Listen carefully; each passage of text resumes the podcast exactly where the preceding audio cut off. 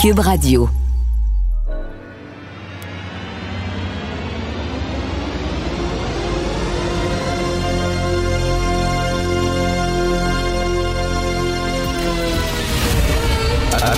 Attention, cette émission est laissée à la discrétion de l'auditeur.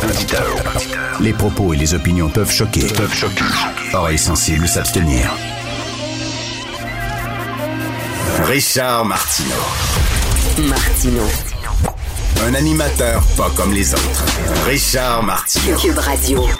Bonjour, bon lundi. Merci d'écouter Cube Radio. Alors, notre réalisateur, Jean-François Roy, qui était parti au Liban, il est revenu aujourd'hui du Liban, euh, un gars changé, un sourire incroyable. Le Liban, moi, je suis jamais allé. Ma blonde est allée à quelques reprises. Son père travaillait au Liban dans la diplomatie. Et euh, il paraît que c'est un des plus beaux pays au monde. Ma, blonde ne jure que par l'Argentine et le Liban. Alors, il arrive de là-bas, il a vu les montagnes enneigées, il a vu la mer et il a apporté des douceurs du Liban, des pâtisseries hallucinantes, des baklavas capotés. Là. Euh, les baklavas d'ici, ça n'a rien à voir. c'est, comme un morceau de paradis. Donc voilà, si je suis de bonne humeur pendant l'émission et si j'ai un sourire dans la voix ce matin, c'est grâce à Jean-François. Cela dit, il y a quelque chose qui va m'enlever mon sourire, Jean-François. Je suis tombé, je voulais vous parler de complètement autre chose en ouverture d'émission, mais je suis tombé sur un texte de TVA Nouvelle qui était publié euh, hier après-midi. C'est capoté bien raide. Alors, c'est un texte du Sunday Times. Écoutez ça. Des scientifiques travaillant à l'Institut de virologie de Wuhan avec l'armée chinoise combinaient les coronavirus les plus mortels au monde pour créer une souche mutante capable de déclencher une pandémie. Ça, ils ont fait ça juste avant le début de la pandémie de COVID-19. Ça, c'est des enquêteurs américains. Ils croient que la COVID-19 a été créée par des scientifiques du laboratoire de Wuhan grâce à des expériences. Et là, on dit qu'ils ont fusionné dans ce laboratoire-là.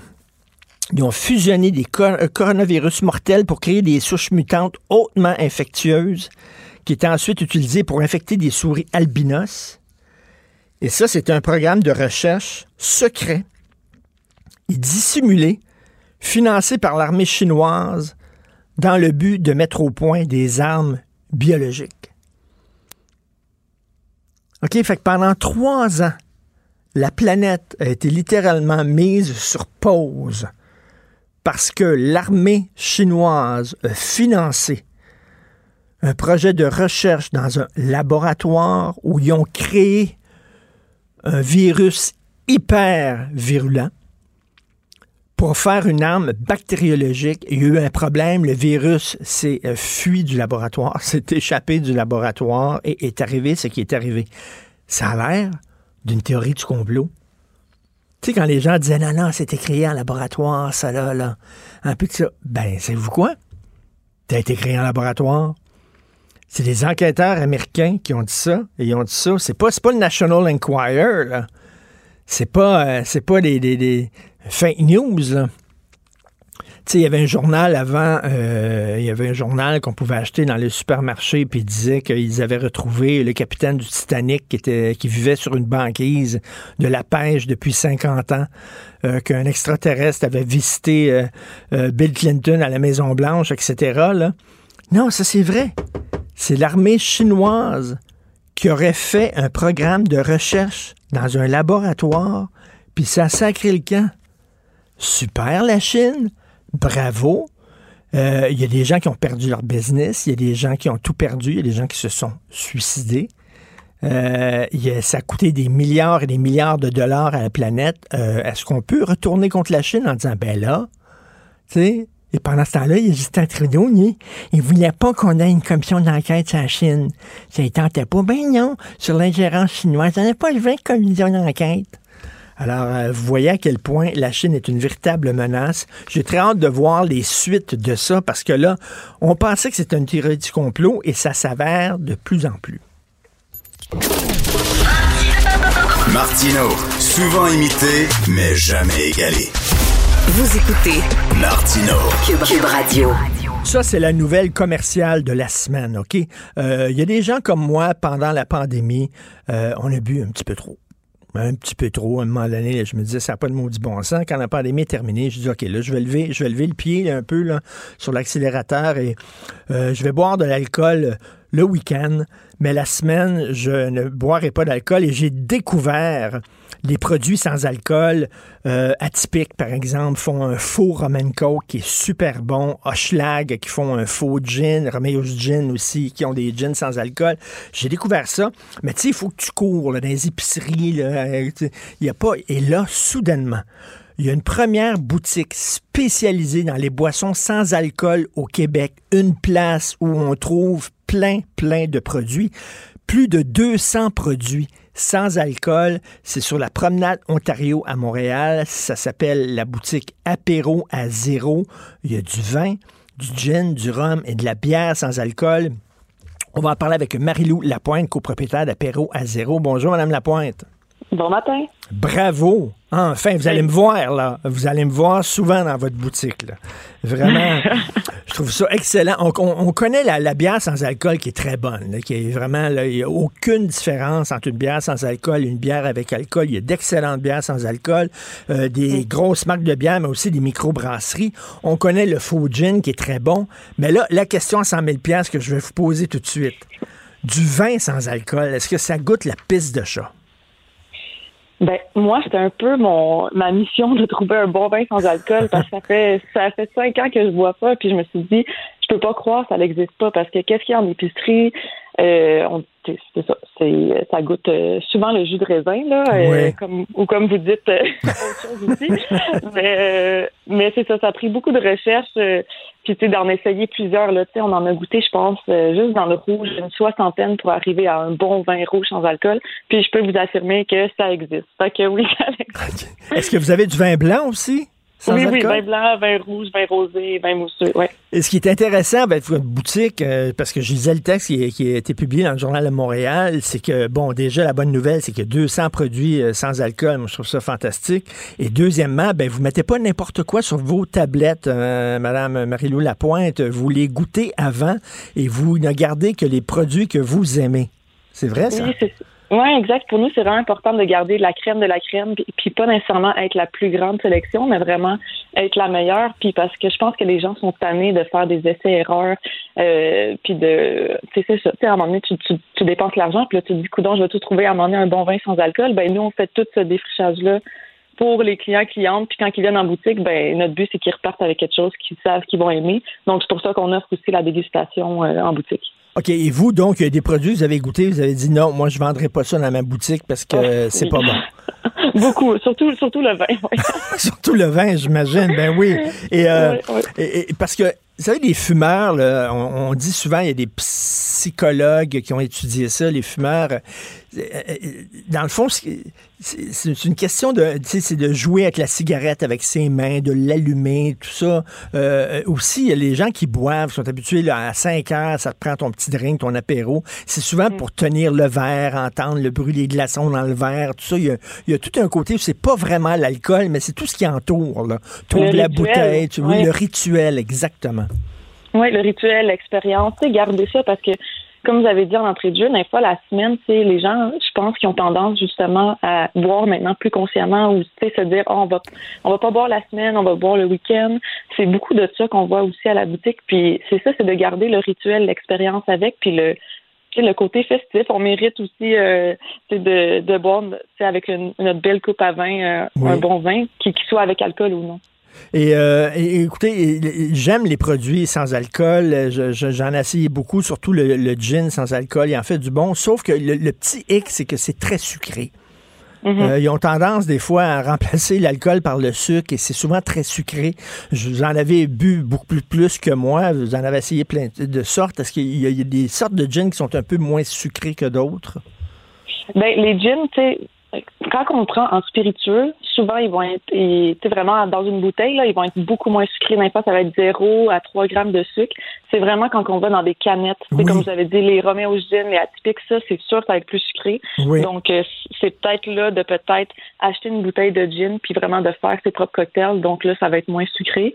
Puis même chose pour les vins, ben nous, un de nos premiers critères, c'est vraiment de choisir aussi les vins les moins sucrés, parce que souvent les vins sans alcool, ils vont compenser avec justement beaucoup de sucre. Mais nous, tous les vins qu'on a dans notre boutique, ils ont été désalcoolisés. Donc, c'est pas juste du jus de raisin ou du vinaigre de cidre. Et quand j'ai lu, c'est la première boutique spécialisée, je me suis dit, ça a pris du temps quand même avant qu'il y ait une boutique comme ça. Comment ça fait que personne n'a eu l'idée avant? Ben, c'est, la même chose que je me suis Je comprenais pas, tu sais, c'est vraiment parti d'un besoin parce que c'est ça, je me disais, comment ça que ça existe pas? C'est une place vraiment exclusive à ça que tu peux avoir un peu comme une SAQ, tu peux avoir des conseils, des dégustations, puis tout ça. Puis justement, comme vous avez dit, de tu sais, des fois, moi, j'étais tannée de, de, de courir les, les, épiceries fines, d'aller dans, dans ben d'autres euh, épiceries, puis pour trouver un bon produit, à un moment donné, c'est, c'est plat, puis je trouve qu'on on mérite la même expérience euh, que, que, que, tu sais, que ça soit avec alcool ou non. Donc, euh, voilà. Est-ce que vous avez comme des gens qui peuvent nous, nous conseiller, comme les conseillers de la SAQ, par exemple? Oui, ben il va toujours avoir quelqu'un sur place euh, qui est soit une conseillère ou un conseiller qui est là, qui connaît tous les produits pour vraiment, tu sais, parce que moi, des fois, il y a des gens qui arrivent avec des questions assez précises. par exemple, euh, moi, j'aimais tel euh, type de cépage, puis je veux que ça soit exactement comme ça. il, faut, il faut que tu connaisses quand même euh, les vins. Là, donc, euh, même c'est pour ça qu'on fait déguster euh, souvent aussi à des, des sommeliers, sommelières. Donc, Jessica Arnaud, elle a goûté à, à, certains de nos vins, puis elle, elle, les a acceptés et très, elle les a beaucoup aimés. Il y a des gens qui boivent, par contre, on, on se le cachera pas, ils boivent de l'alcool pas tellement pour le goût, pour le buzz. Mm-hmm. Euh, ils prennent l'alcool pour le buzz. Là, ils n'en auront pas de buzz. Est-ce que, ou vous dites, vous parlez dans, le texte du Journal de Montréal, une ivresse placebo. C'est quoi ça? Ben c'est vraiment, tu sais, comme euh, ça n'arrive pas à chaque fois que je bois du sans-alcool, mais quand le contexte est là, par exemple, que tu es avec des amis, tu es habitué de de boire avec ces amis-là, euh, tu as un verre à la main, l'ambiance est là, tu un peu festive dans, une soirée, ben on dirait que le cerveau, ben en fait, pas on dirait, là, j'ai été lire là-dessus, c'est vraiment un effet qui existe, le cerveau va faire un plus un, puis il va comme associer tout ça, puis il va donner un peu un effet euphorique. Pas nécessairement euh, sous, là, mais veut dire un petit, le, le petit côté un peu que tu as dans, pour, quand tu bois le premier verre d'alcool. Mm. Et ce qui est le fun avec les produits sans alcool, c'est que des fois, mettons, si on reçoit des amis à la maison, là, puis là, c'est l'heure de l'apéro, moi, je me sers un gin, je fais des gin toniques pour tout le monde, puis moi, je me fais un gin sans alcool, mais ils voient pas vraiment la bouteille. Tu sais, c'est comme dans ce temps-là, les gens sont contents, j'ai un gin euh, tonique comme les autres. Tu sais, parce qu'ils voient que tu prends pas d'alcool, maintenant, hein, tu prends pas d'alcool? Pourquoi tu prends pas d'alcool? Puis on, on, des fois, même, il y en a qui sont fâchés que tu prends pas d'alcool. Oui, oui. Puis, tu sais, c'est ça. On dirait que d'avoir un verre à la main, peu importe quoi, ben, on dirait que ça enlève tout le, côté, les questions, c'est ça. Il fait partie de notre gang. Igloo, igloo, igloo. Il a bu son verre comme les autres, exactement, tout à fait. Euh, il y, a, y a un bar sur Saint-Denis, je pense que c'est un bar de mocktail. C'est seulement un bar sans alcool. Ça existait, mais il n'y avait pas de boutique comme la vôtre. Ça a pris combien de temps pour partir de votre boutique? Parce qu'il faut que vous fassiez quand même des, des contacts avec tous les fabricants tous les distributeurs, c'est pas évident. Ben c'est ça, ça a pris comme ça fait deux ans et demi qu'on a une boutique en ligne. Donc nous, c'était important aussi pour nous de comme faire une preuve de concept, de voir si c'est un besoin dans notre société, s'il y a une demande, puis tout ça. Puis euh, effectivement, il y en a eu une, puis après, là, on a on a ouvert. Donc, euh, tu sais, on voulait quand même s'assurer que mais oui, ça a pris du temps. Fait que je vous dirais peut-être deux ans, euh, environ deux ans avant d'ouvrir quelque chose vraiment physiquement pour être bien préparé aussi, là, puis avoir des bons produits en boutique. Ben, en tout cas, c'est une sacrée bonne idée, euh, je trouve, cette boutique-là. Donc, euh, sur les promenades Ontario, euh, ça s'intitule Apéro à zéro. Marie-Lou Lapointe, bravo pour cette initiative-là. Et j'imagine, il y a des jeunes et il y a des gens plus vieux qui vont aller dans votre boutique. Ça, ça fonctionne bien? Oui, vraiment. Puis c'est ça, la, la clientèle cible, c'est de, je dis, toujours de la clientèle cible, c'est de 18 ans à 99 ans parce que maintenant, les jeunes voient moins, puis les, les personnes un peu plus âgées, ben, ils ben, veulent aussi diminuer. je vais prendre un drink à votre santé. Merci beaucoup. Bonne journée. Martineau, il n'y a pas le temps pour la controverse. Il a jamais coulé l'eau sous les ponts. C'est lui qui la verse. Vous écoutez Martino. Cube, Radio. Cube Radio. Cube Radio. En direct à LCN. Cette longue fin de semaine, on va rejoindre Richard Martineau à Cube Radio. Salut Richard. Salut Jean-François. L'heure est grave. L'heure est grave, Jean-François. Les ventes à la SQDC plafonnent. Là, là, là, je vais dire aux gens, vous voulez des beaux programmes sociaux, là, ça vous tente d'avoir des maternelles de 4 ans, puis des maisons Ben, des fumez. aînés, fumez. Fumez du pot, même si ça vous tente pas, c'est bon, ça ramène de l'argent. Parce que là, ils ont fait là, la livraison à domicile en 90 minutes. Puis là, ils ont dit ça, ça va Ouais. marcher, la livraison à domicile, parce que les gens qui prennent la drogue ont été habitués, le pusher, là, ils seraient en maison, tu sais, tu le sais. Fait que, fait que là, ils ont dit, on va Pourquoi faire tu ça. dis tu le sais? On, sait tout ça. On a, tous des amis qui. sais, là. alors, euh, alors là, ils ont dit livraison à domicile, ça va être bon. Et les ventes plafonnent. Et là, je dis vraiment, pour, le bien du Québec, il faut fumer. Essayez ça, essayez ça. Regardez le Québec matin, je l'ai comme une balle. C'est une autre expérience. hein, vraiment, là. C'est autre chose. On vous annonce des mauvaises nouvelles. puis- il n'y a rien là, strictement, il n'y a rien là. Donc, euh, ne serait-ce que pour le Québec. Et moi, je veux, je veux une campagne de publicité. là. Il, faut, que l'exemple vienne d'en haut. Moi, je veux une photo avec euh, euh, François Legault dans une serre hydroponique avec écrit dessus Joins-toi à moi, mon pote. Et là, vraiment, là, un, un petit peu d'effort, tout le monde, s'il vous plaît. Je pense que tu vas attendre un petit peu pour ta, ton vœu. Euh, Richard, on revient sur ce qui a été annoncé en toute fin de journée, vendredi. David Johnston, qui euh, donne sa démission comme rapporteur spécial de Justin Trudeau. Qu'est-ce qu'on fait avec ça maintenant? Écoute, ça, c'est toute une nouvelle quand même, euh, parce que les gens disaient on veut une commission d'enquête pour aller au fond de cette histoire d'ingérence chinoise. Justin Trudeau dit regardez, je vais nommer un rapporteur spécial qui est objectif, aucun lien avec moi, euh, objectif, et lui va nous dire si oui ou non on a besoin d'une commission d'enquête. Ben, la grande surprise, M. Johnson a dit on n'a pas besoin d'une commission d'enquête. Ah ben, on ne l'avait pas vu venir, celle-là. Alors là, les gens ont dit Hey, nous prends-tu pour une valise? C'est un ami personnel. C'est quelqu'un qui avait des liens avec la Chine. S'il vous plaît. Là, il y a eu des pressions, il y a eu un vote. Les sondages le disent. La grande majorité, les Canadiens veulent une commission d'enquête. Euh, Ouais. Il y a eu euh, les, euh, les députés se sont prononcés là et les députés de l'opposition veulent une commission d'enquête et là finalement il a dé- au début il a dit je veux rien savoir moi c'est pas c'est pas la chambre des communes qui me donnait ce mandat là c'est le gouvernement Trudeau et je vais rester et finalement il est parti est-ce qu'il a été démissionné? C'est ça la, la- la question qu'on se pose. Est-ce que finalement, Ouais. ils ont dit, on se dit, mais ce qui est étonnant là-dedans, Jean-François, dans cette décision-là, c'est que tu sais, tout ça pour ça, l'été s'en venait. L'été s'en vient. Là. On aurait parlé d'autre chose, on aurait complètement oublié ça. Euh, en septembre, on serait revenu, puis on aurait parlé d'une autre affaire. Et là, juste comme l'été arrive, comme les gens étaient prêts à passer à un autre sujet, là, soudainement, ils démissionnent. C'est un peu bizarre. Le, le timing est spécial. Puis là, tu te dis tout ça pour ça, là, se mettre les gens Exact. Et là, qu'est-ce que. M. Trudeau va faire? Est-ce que là, il n'y a Ben plus beaucoup d'alternatives autres que d'aller d'une enquête publique? là? Ben, tout à fait. Et pourquoi on l'a démissionné si c'est ça qui est arrivé? Mhm. Est-ce qu'on savait qu'il y a peut-être d'autres informations qui seraient sorties sur M. Johnson? Je ne le sais pas. Disons que le, le timing, comme on dit, est assez particulier pour son Ouais. départ. Mais là, je pense qu'on va être obligé de voir euh, qu'est-ce qui se fait dans, dans l'ingérence chinoise. En parlant d'ingérence chinoise, cette nouvelle-là, là, des enquêteurs américains qui disent que c'est l'armée chinoise qui aurait créé le coronavirus euh, dans un laboratoire. hein. c'est sorti euh, hier. Là, sur- on peut le lire sur le site de TVA Nouvelles. C'est toute une histoire. On voit que la Chine, c'est loin d'être notre ami.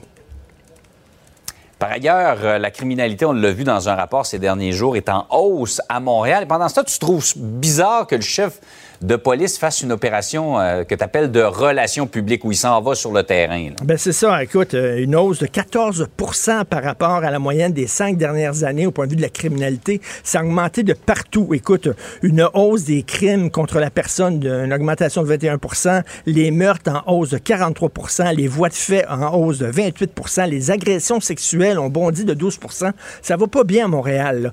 Et pendant ce temps-là, écoute, pendant ce temps-là, il y a une, une- une campagne de relations publiques. Là, on peut voir dans la presse, M. Fadi Daguerre euh, a décidé euh, de faire une campagne de relations publiques. Il est allé, il est allé passer la nuit euh, dans, un, dans un refuge pour sans-abri. Il est allé manger à la maison d'Haïti. Il est allé jouer au soccer avec des jeunes. Il est allé écouter du monde jaser. Tout ça, tout ça devant un journaliste et un photographe de la presse. On va se dire les vraies affaires, Jean-François. OK, c'est ma dernière semaine avant, avant la fin de la saison. C'est ma dernière semaine avec toi. On va dire les vraies affaires. Monsieur Fadi Daguerre, il s'aime beaucoup. Il s'aime beaucoup. OK, là, si on disait que le cardinal léger, c'était Kid Kodak, là, tu Kid Kodak à puissance 25. OK? Monsieur Fadi Daguerre, il y avait, il y avait une série de télé-réalités sur lui, puis tout ça. C'est un beau bonhomme, il parle bien, tout ça. Mais tu sais, là, on n'est pas dans la relation publique. Là, il est en train de nous présenter son prochain projet parce que toutes les recrues du SPVM vont devoir faire ça, une immersion pendant cinq jours, aller voir des refuges de sans-abri, puis tout ça. On veut que la police attrape les bandits. C'est ça qu'on mhm. veut. Te briser la loi, T'es-tu pauvre, t'es-tu riche, t'es-tu noir, t'es-tu blanc? As-tu brisé la loi? Oui, voilà, on va t'arrêter. Après ça, le juge décidera, lui si euh, le contexte dans lequel tu es venu au monde, dans lequel tu vivais, euh, peut euh, avoir une incidence sur ta sentence. Il y a déjà des travailleurs sociaux, puis il n'y en a pas suffisamment. On a besoin de financer encore plus les organismes communautaires, puis tout ça sur le terrain. Mais la job de la police, c'est pas de jouer au soccer avec les jeunes dans les parcs, c'est pas de passer une nuit à refuge du père, puis tout ça, puis de voir comment les sans-abri. Je les vois, les policiers, là, ils savent, ils connaissent fort bien le quotidien des sans-abri puis des toxicomanes. Mhm. Ils sont hyper gentils dans le coin du parc Émilie Gamelin. Je les vois, ils sont patients. Ils parlent avec les gens. Ce qu'on veut, c'est plus de police dans les rues. Puis on veut que la police arrête les bandits. À un moment donné, je trouve mhm. que le timing de faire une opération de relations publiques, alors qu'on vient d'annoncer que la, hausse de, la criminalité est incroyable à Montréal, puis là, c'est le Fadi Daguerre chaud. M'excuse-moi. Et même, je te dis, ben, de voir quand même un chef de police qui, descend sur le terrain, aller voir la réalité, non? Ben, regarde, moi, je veux qu'un chef de police fasse du lobby auprès de la mairesse, puis qu'il dise, on a besoin, de, au plus sacré, de plus de policiers dans les rues, puis tout ça. Je pense qu'on a plus besoin de ça. Puis moi, ce que je veux, oui, il y a des travailleurs sociaux qui font la job de travail social, et il y a des policiers qui font la job de police, c'est-à-dire courir après les bandits et les arrêter. Voilà. C'était mon point de vue à moi. C'est assez clair. Richard, passe une belle journée. On se retrouve demain. À demain. Joignez-vous à la discussion. Appelez ou textez le 187 Cube Radio 1877 827 2346.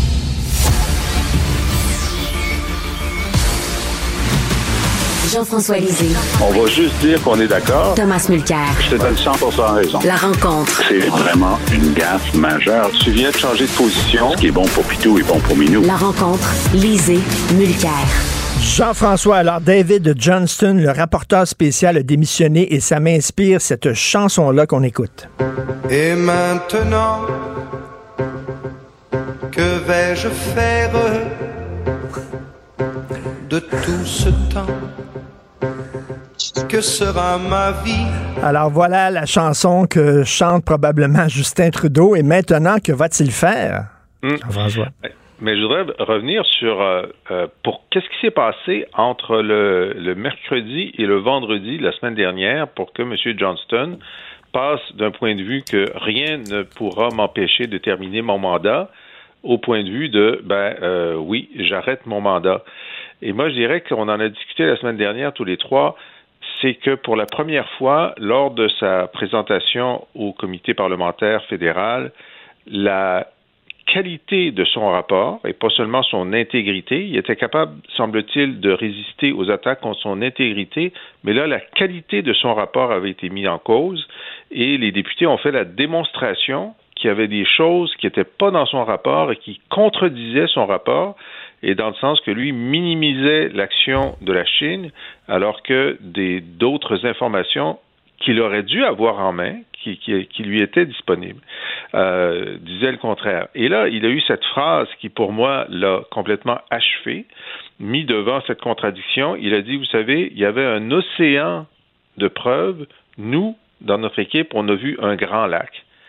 Ben là, si tu as vu un lac alors que c'est un océan, t'as pas fait ta job, puis tu aurais dû dire que ça prend une enquête publique qui va prendre le temps de regarder Ben l'océan oui. en entier. Hein?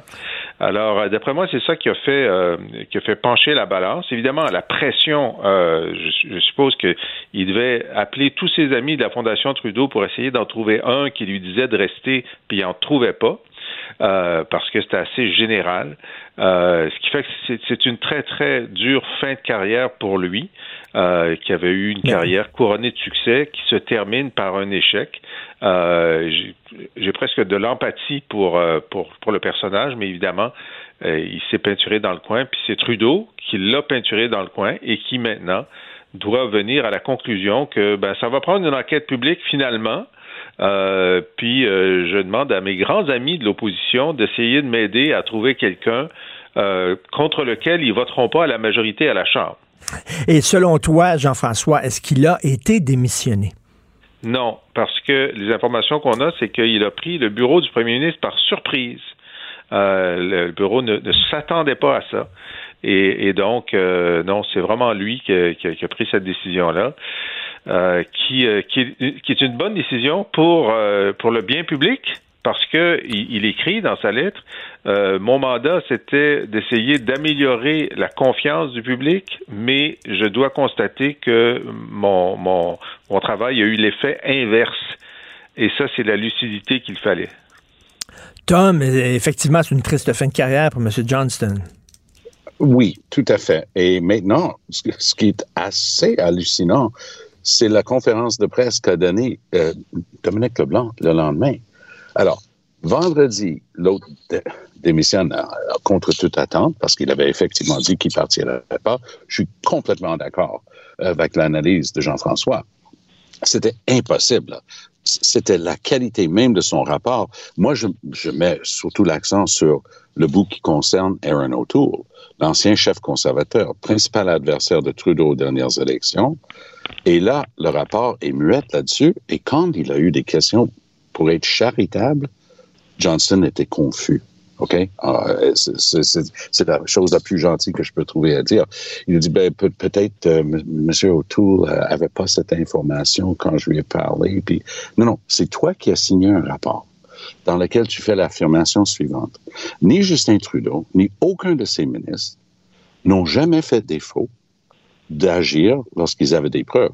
Ça se peut pas, Richard, qu'ils n'avaient pas l'information que leur principal adversaire était l'objet d'un complot ourdi par le gouvernement chinois pour déstabiliser leur parti, attaquer sournoisement, faussement et constamment Aaron O'Toole dans les médias ici au Canada, propriété du gouvernement chinois.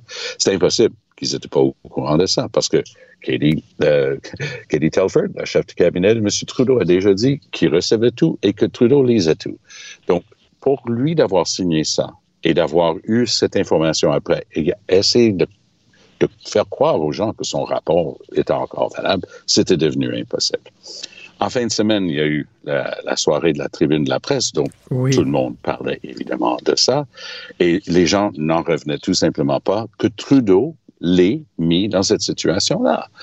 Parce que c'était supposé d'être, on appelle ça en anglais un whitewash. Hein? On va essayer de blanchir toute cette affaire-là.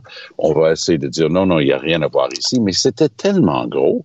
Donc, samedi, Dominique Leblanc, qui pour moi mérite encore cette année, il l'a gagné l'année dernière, cette année, il devrait gagner à nouveau le prix Rudy Giuliani parce qu'il n'y a rien, il y a rien qui ne dira pas. Tout ce que je m'attends à une prochaine conférence de presse que la teinture commence à dégouliner le long de, de ses joues.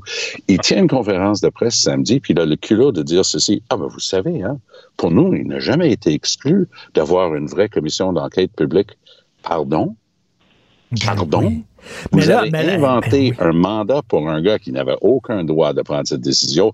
Là, pour enlever la responsabilité à Trudeau de dire non, et vous avez le culot d'aller devant le public et dire Ah non, ça n'a jamais été exclu. Quoi qu'il en soit, maintenant, il faut trouver la personne. Moi, je vous donne ma suggestion, Louise Arbour pour présider, mais mettez au moins deux autres personnes. Com- Commission Charbonneau, c'était pas juste Madame la juge Charbonneau. Il y avait deux autres personnes. Mais Et c'est une bonne manière d'équilibrer. Euh, tout ça pour ça, Jean-François, on peut se dire, hein, tout ça pour ça, là. Ouais, ils n'ont pas gagné du temps, ils ont perdu du temps, puis ils ont Oui. perdu, je parle du gouvernement Trudeau, ils ont perdu de la crédibilité. Oui. Euh, je veux dire, parce que, euh, tu sais, une crise qui dure deux, qui dure un jour, ça n'a aucune trace dans l'opinion publique. Quand ça dure au moins trois jours, ça commence à laisser une trace. Quand ça dure deux mois, ben, ça commence à te définir comme gouvernement et euh, les, les majorités des Canadiens ont l'impression que le gouvernement veut cacher quelque chose. Et là, toute l'opération Johnston a servi à amplifier euh, le doute dans la population sur la volonté du gouvernement Trudeau de cacher quelque chose. Bon, Ouais. là, euh, on va voir comment les partis d'opposition vont proposer des noms. Est-ce qu'ils vont réussir à se concerter ou non? Évidemment, la meilleure situation pour l'opposition, ce serait qu'ils s'entendent, euh, les trois partis, conservateurs, Bloc et euh, NPD, sur deux ou trois noms. Et là, ce serait très difficile au gouvernement de refuser de choisir parmi ces noms-là. Euh, donc là, c'est ce qu'on va voir cette semaine. Est-ce qu'ils vont s'entendre sur des noms ou est-ce qu'ils vont proposer des noms en ordre dispersé? Et ensuite, qu'est-ce que le gouvernement va faire? Mais ça, c'est une commission d'enquête qui va durer deux ans, là. Ça va durer deux ans. Parce qu'il y a énormément de choses à enquêter. Le problème pour le gouvernement, c'est est-ce que les enquêtes, est-ce que les, euh, les audiences publiques vont avoir lieu avant ou après l'élection? Parce que c'est dans les audiences publiques qu'on va discuter, par exemple, de comment le consulat chinois à Toronto a loué des autobus euh, d'étudiants chinois pour les amener voter à l'investiture libérale pour euh, élire Han Dong parce qu'ils préféraient Han Dong. Ça, tu veux pas passer trois jours là-dessus sur comment les Chinois s'organisent pour euh, intervenir dans ton parti à quelques semaines d'une élection. Ça, tu veux pas. Hmm. Euh, euh, Tom, tu veux nous parler, là, justement, tu parlais tantôt le souper de la tribune de la presse et tu dis que Yves-François Blanchet était super mauvais. Euh, oui. Et prenez pas juste mon opinion là-dessus, vu que ça a été, euh, contrairement à celui, le, la tribune de la presse à Québec, le souper est totalement off the record. Les gens, les gens disent des, des, vraiment des vertes et des pas mûres. Mais samedi, pour la deuxième fois, je crois, c'est, on peut le voir sur CPAC, donc la chaîne de télévision euh, de la politique à Ottawa. Allez voir Yves-François Blanchette parce que à ma table, c'est une soirée agréable. Moi, j'étais avec ma gang de, CTV, mais j'avais l'ancienne première ministre de Colombie-Britannique, Christy Clark, qui était là. J'étais assis à côté de, notre ambassadrice à Washington, euh, Kirsten, euh, elle- elle était là. C'était très agréable comme soirée. Mais là, il se lève et c'est un truc où tu prends cinq minutes, tu, tu- on s'attend vraiment à ce que tu ris un petit peu de toi-même et que tu trouves des choses drôles à dire sur les situations. Il a lu un truc sans fin, mais, mais sans fin qu'il a l'air d'avoir écrit lui-même. C'était tellement mauvais, c'était pas drôle. Puis les gens se regardaient, puis à ma table, il y avait plusieurs personnes qui comprenaient parfaitement le français, puisqu'il a, il a fait en français. C'était pas une question de, de traduction, on pas comprendre. Les gens se regardaient après, et il y en a, il y en a une, c'était Christy Clark qui dit, parce que Singh devait parler après Blanchette, ils, ils ont moins de sièges, donc il va après. Et il a dit, au moins, il a placé la barre très basse pour Singh. Singh arrive, Singh arrive au, mi- au micro, il dit, J'aimerais remercier Yves-François Blanchette parce qu'il a mis la barre tellement basse que pour moi, ça va être facile maintenant. Non, direct dans le kisser. Non, mais il, il faut aller le voir. J'invente pas, là. C'était au-delà de mauvais. C'est quoi ces, ces soupers-là, euh, Jean-François, où soudainement on fait une pause euh, dans la, la- je sais pas, la saison politique pour se tirer, euh, tirer la barbe, comme on dit, puis euh, s'envoyer des vannes. C'est une drôle de soirée. Oui, ben, c'est drôle si c'est drôle. C'est seulement si c'est drôle que c'est drôle. ça, c'est la première règle. Mais écoute, moi, j'adore ça. J'adore ça. J'en manque pas une si je peux y aller. Ou sinon, je l'écoute sur vidéo. Euh, parce que euh, ça permet à... euh, D'abord, les- la règle, c'est qu'il faut rire de soi d'abord. Exact. Faut passer les premières 15 minutes à faire les pires blagues possibles sur soi-même. Et c'est une façon de dire, puis François Legault est bon là-dedans, de dire... Il est très bon. Il est- On- est, est super là-dedans. Oui, on a compris qu'une une partie des choses qu'on a faites dans l'année, c'était ridicule. OK? On a refusé d'en rire pendant les points de presse. On a fait semblant que ça avait de l'allure, mais on comprend qu'il y avait un ressort comique à ça. Puis euh, donc, euh, il y a un genre de lucidité a posteriori. euh, puis ça, je trouve que ça, ça, ça enlève la tension. Puis au moins, ça nous dit bon, ben le gars, il avait compris que ce qu'on son, son, député disait, c'était pas défendable, mais il était obligé de le défendre. Puis comme c'est off the record, on peut pas l'écrire le lendemain. Euh, mais il faut que ça soit drôle. Ensuite, une fois que tes 15 minutes sont passées, ben là, tu peux euh, rire des autres. Et euh, en tout cas, si t'aimes pas l'humour, faut pas y aller. Alors, Pierre, euh, Donald Trump est jamais allé faire un discours, et Pierre Poilievre, ben, le fait qu'il soit pas allé, c'est il dit je suis pas capable de rire de moi-même. Ça nous dit quelque chose sur la personne. oui, tout à fait. Et Trudeau, euh, il s'est poussé. Aussitôt qu'on a appris que Johnson avait démissionné, on apprend que Trudeau a, pris l'avion pour aller à Kiev. J'imagine que c'était planifié avant, mais il y avait des mauvaises langues aussi samedi qui disaient Ah, ça tombe bien. Et tu sais ce que Trudeau a fait? évidemment, il n'était pas là pour faire un discours. Il a envoyé un tape un, un, vidéo de lui et Zelensky en train de louanger une presse libre et tout ça. Et ce qui était supposé d'être un grand coup de langue euh, pour la galerie de la presse euh, à Ottawa, les gens ont tous dit c'était totalement inapproprié, ça va pas rapport. Puis c'est qu'est-ce qu'il est allé faire là? Et encore une fois, les deux personnes, il y avait Catherine Lévesque qui est maintenant avec Post Media, elle écrit pour le National Post maintenant, et euh, euh Marie, euh, Danielle Smith qui, qui était très très bonne elles arrivent au micro après le truc de Trudeau et elles disent Oh, that was funny. Ah, ça, c'était bien drôle. C'était tout à fait dans le ton de la soirée. Non, c'était tout sauf drôle. Et c'était une très bonne manière vraiment impeccable, pointu de se moquer de Trudeau, de, de s'être accaparé, parce que tout est à lui de toute façon. Euh, donc, s'est accaparé de la soirée euh, avec son film de lui et Zelensky.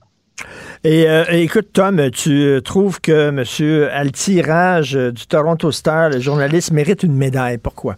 Ben, euh, on, on, on, se souvient d'elle, euh, il y a une couple d'élections d'avoir posé. Oh, pardon, c'est madame. oui, elle a posé une question un peu loadée lors d'un débat en 2019. Oui. Mais en fin de semaine, elle fait un truc que trop peu de journalistes ont fait. D'abord, elle mérite une médaille d'avoir écouté Pierre Poilievre pendant son discours de quatre heures. Tu sais, il a donné un discours castroesque, quatre heures de long, en chambre. Et ce qu'elle fait surtout, elle relaie mot à mot ce qu'il a dit avec très peu de commentaires. Puis, est-ce que je peux juste te dire que notre ami Poilievre, il est un peu pété? Ah, oui. il veut, oui, oui, il aurait voulu un parti politique. S'il avait créé un parti politique, ce serait le parti politique qui s'appellerait Mêlez-vous de vos affaires. Le gouvernement n'a pas d'affaires à avoir des programmes. Puis les taxes, c'est comme un, un, fusil sur la tempe. Euh, puis tu devrais pas avoir des programmes pour euh, enlever les inégalités dans notre société. Quand tu lis ça, tu dis, OK, j'ai toujours pensé qu'il pensait des affaires comme ça, mais j'imagine que quand tu t'engages à parler pendant quatre heures, tu, tu vas jusqu'au fond du tiroir, puis il te reste plus rien à dire. Et honnêtement, cet article-là m'a fasciné. J'ai vu euh, Raj à la soirée, justement, puis j'ai dit, très bon, t'as pas eu à commenter. Elle a dit, non, ça dit, tu sais, je, fais un peu d'explication, mais je dis, voici ce que le mec a dit. Ben, je lui ai dit justement qu'elle méritait une médaille. Mais, mais, quand, mais, Tom, quand on fait filibuster comme ça, on parle, on parle, on parle pendant quatre heures de temps, euh, est-ce que c'est sérieux ou on dit vraiment n'importe quoi juste pour occuper l'espace? Là? Moi, je me souviens d'un exemple où j'ai commencé à lire les noms de tous les ducs et euh, les sires qui ont signé euh, le, le Grand Charte, le Magna Carta hmm. en Angleterre. Tu, tu, lis un document historique, tu, tu remplis le temps. Mais Poilievre nous a fait la, la faveur d'exposer le fin fond de sa pensée politique et c'est carrément troublant. J'aime bien ce métier qui consiste à analyser, commenter, regarder ce qui se passe à une nouvelle, utiliser mon expérience, mais j'essaie de ne, pas définir ce, que devraient faire les gens dans une élection.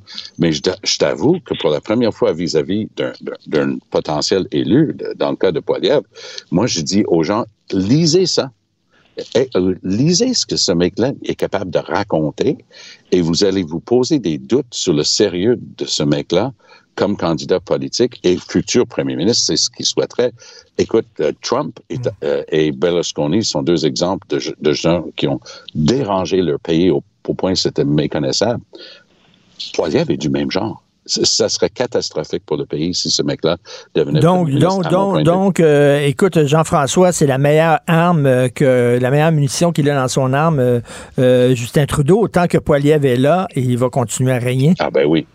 Ben, euh, donc, ça, c'est pas sûr, parce que la volonté de changement est tellement forte qu'à un moment donné, tu dis, vrai, ben là, on vrai. veut vraiment changer, donc, euh, même si on a des doutes euh, sur le- la, la personne de remplacement, mais, mais effectivement, donc, euh, ce serait pas une mauvaise idée qu'ils fassent un, un florilège des meilleures, euh, des meilleures citations, puis qu'ils mettent ça en, en publicité euh, sur, euh, sur les réseaux Ben oui. sociaux, parce que il y a rien de pire, effectivement, que d'utiliser les paroles de ton adversaire contre, contre ton adversaire, là, tout à fait. Moi, je suis, moi, je suis convaincu que la publicité est déjà prête par les libéraux, parce qu'oublie pas que Pierre Poilievre a dit que le Bitcoin était une bonne manière d'éviter les effets de l'inflation. Et dans les deux mois après qu'il a dit ça, ça avait perdu 65% de sa valeur. Alors, ça, je suis sûr que la pub est déjà tournée. Poilievre est un, il est comme un gars en secondaire 5 qui porte un, un nœud pape, qui aime bien manger des volets parce qu'il il corrige tout le monde tout le temps, puis il est insupportable. Mais il était, il est dans le club conservateur depuis l'école secondaire. Il dit les mêmes choses euh, depuis l'école secondaire. Et je pense que ce gars-là n'a jamais grandi. Mais Il, il a encore des idées assez adolescentes de, de, la, de la vie, de la société et de la politique. bon, on attend un, pas non un best-of, mais un worst-of. Merci Oui. beaucoup à vous deux. Salut. Merci. À demain. Bonne journée. À demain. Au revoir. Joignez-vous à la discussion. Appelez ou textez le 187 Cube Radio 1877 827 2346. Il y a quelques années, je suis allé dans le sud euh, pendant le temps des fêtes et je voyais autour de la piscine beaucoup de gens qui lisaient Sapiens, le livre Sapiens, et je me disais, mon Dieu, c'est le fun de voir que même si c'est l'été, les gens livrent des ouvrages que moi je considère importants puis intéressants puis tout ça. Pas parce que c'est l'été qu'on se met le cerveau à off.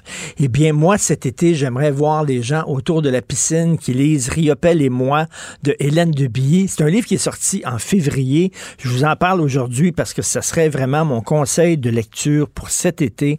C'est une biographie sur Riopel, mais en même temps, c'est un regard incroyable sur l'art. C'est aussi un regard sur l'art d'écrire une biographie.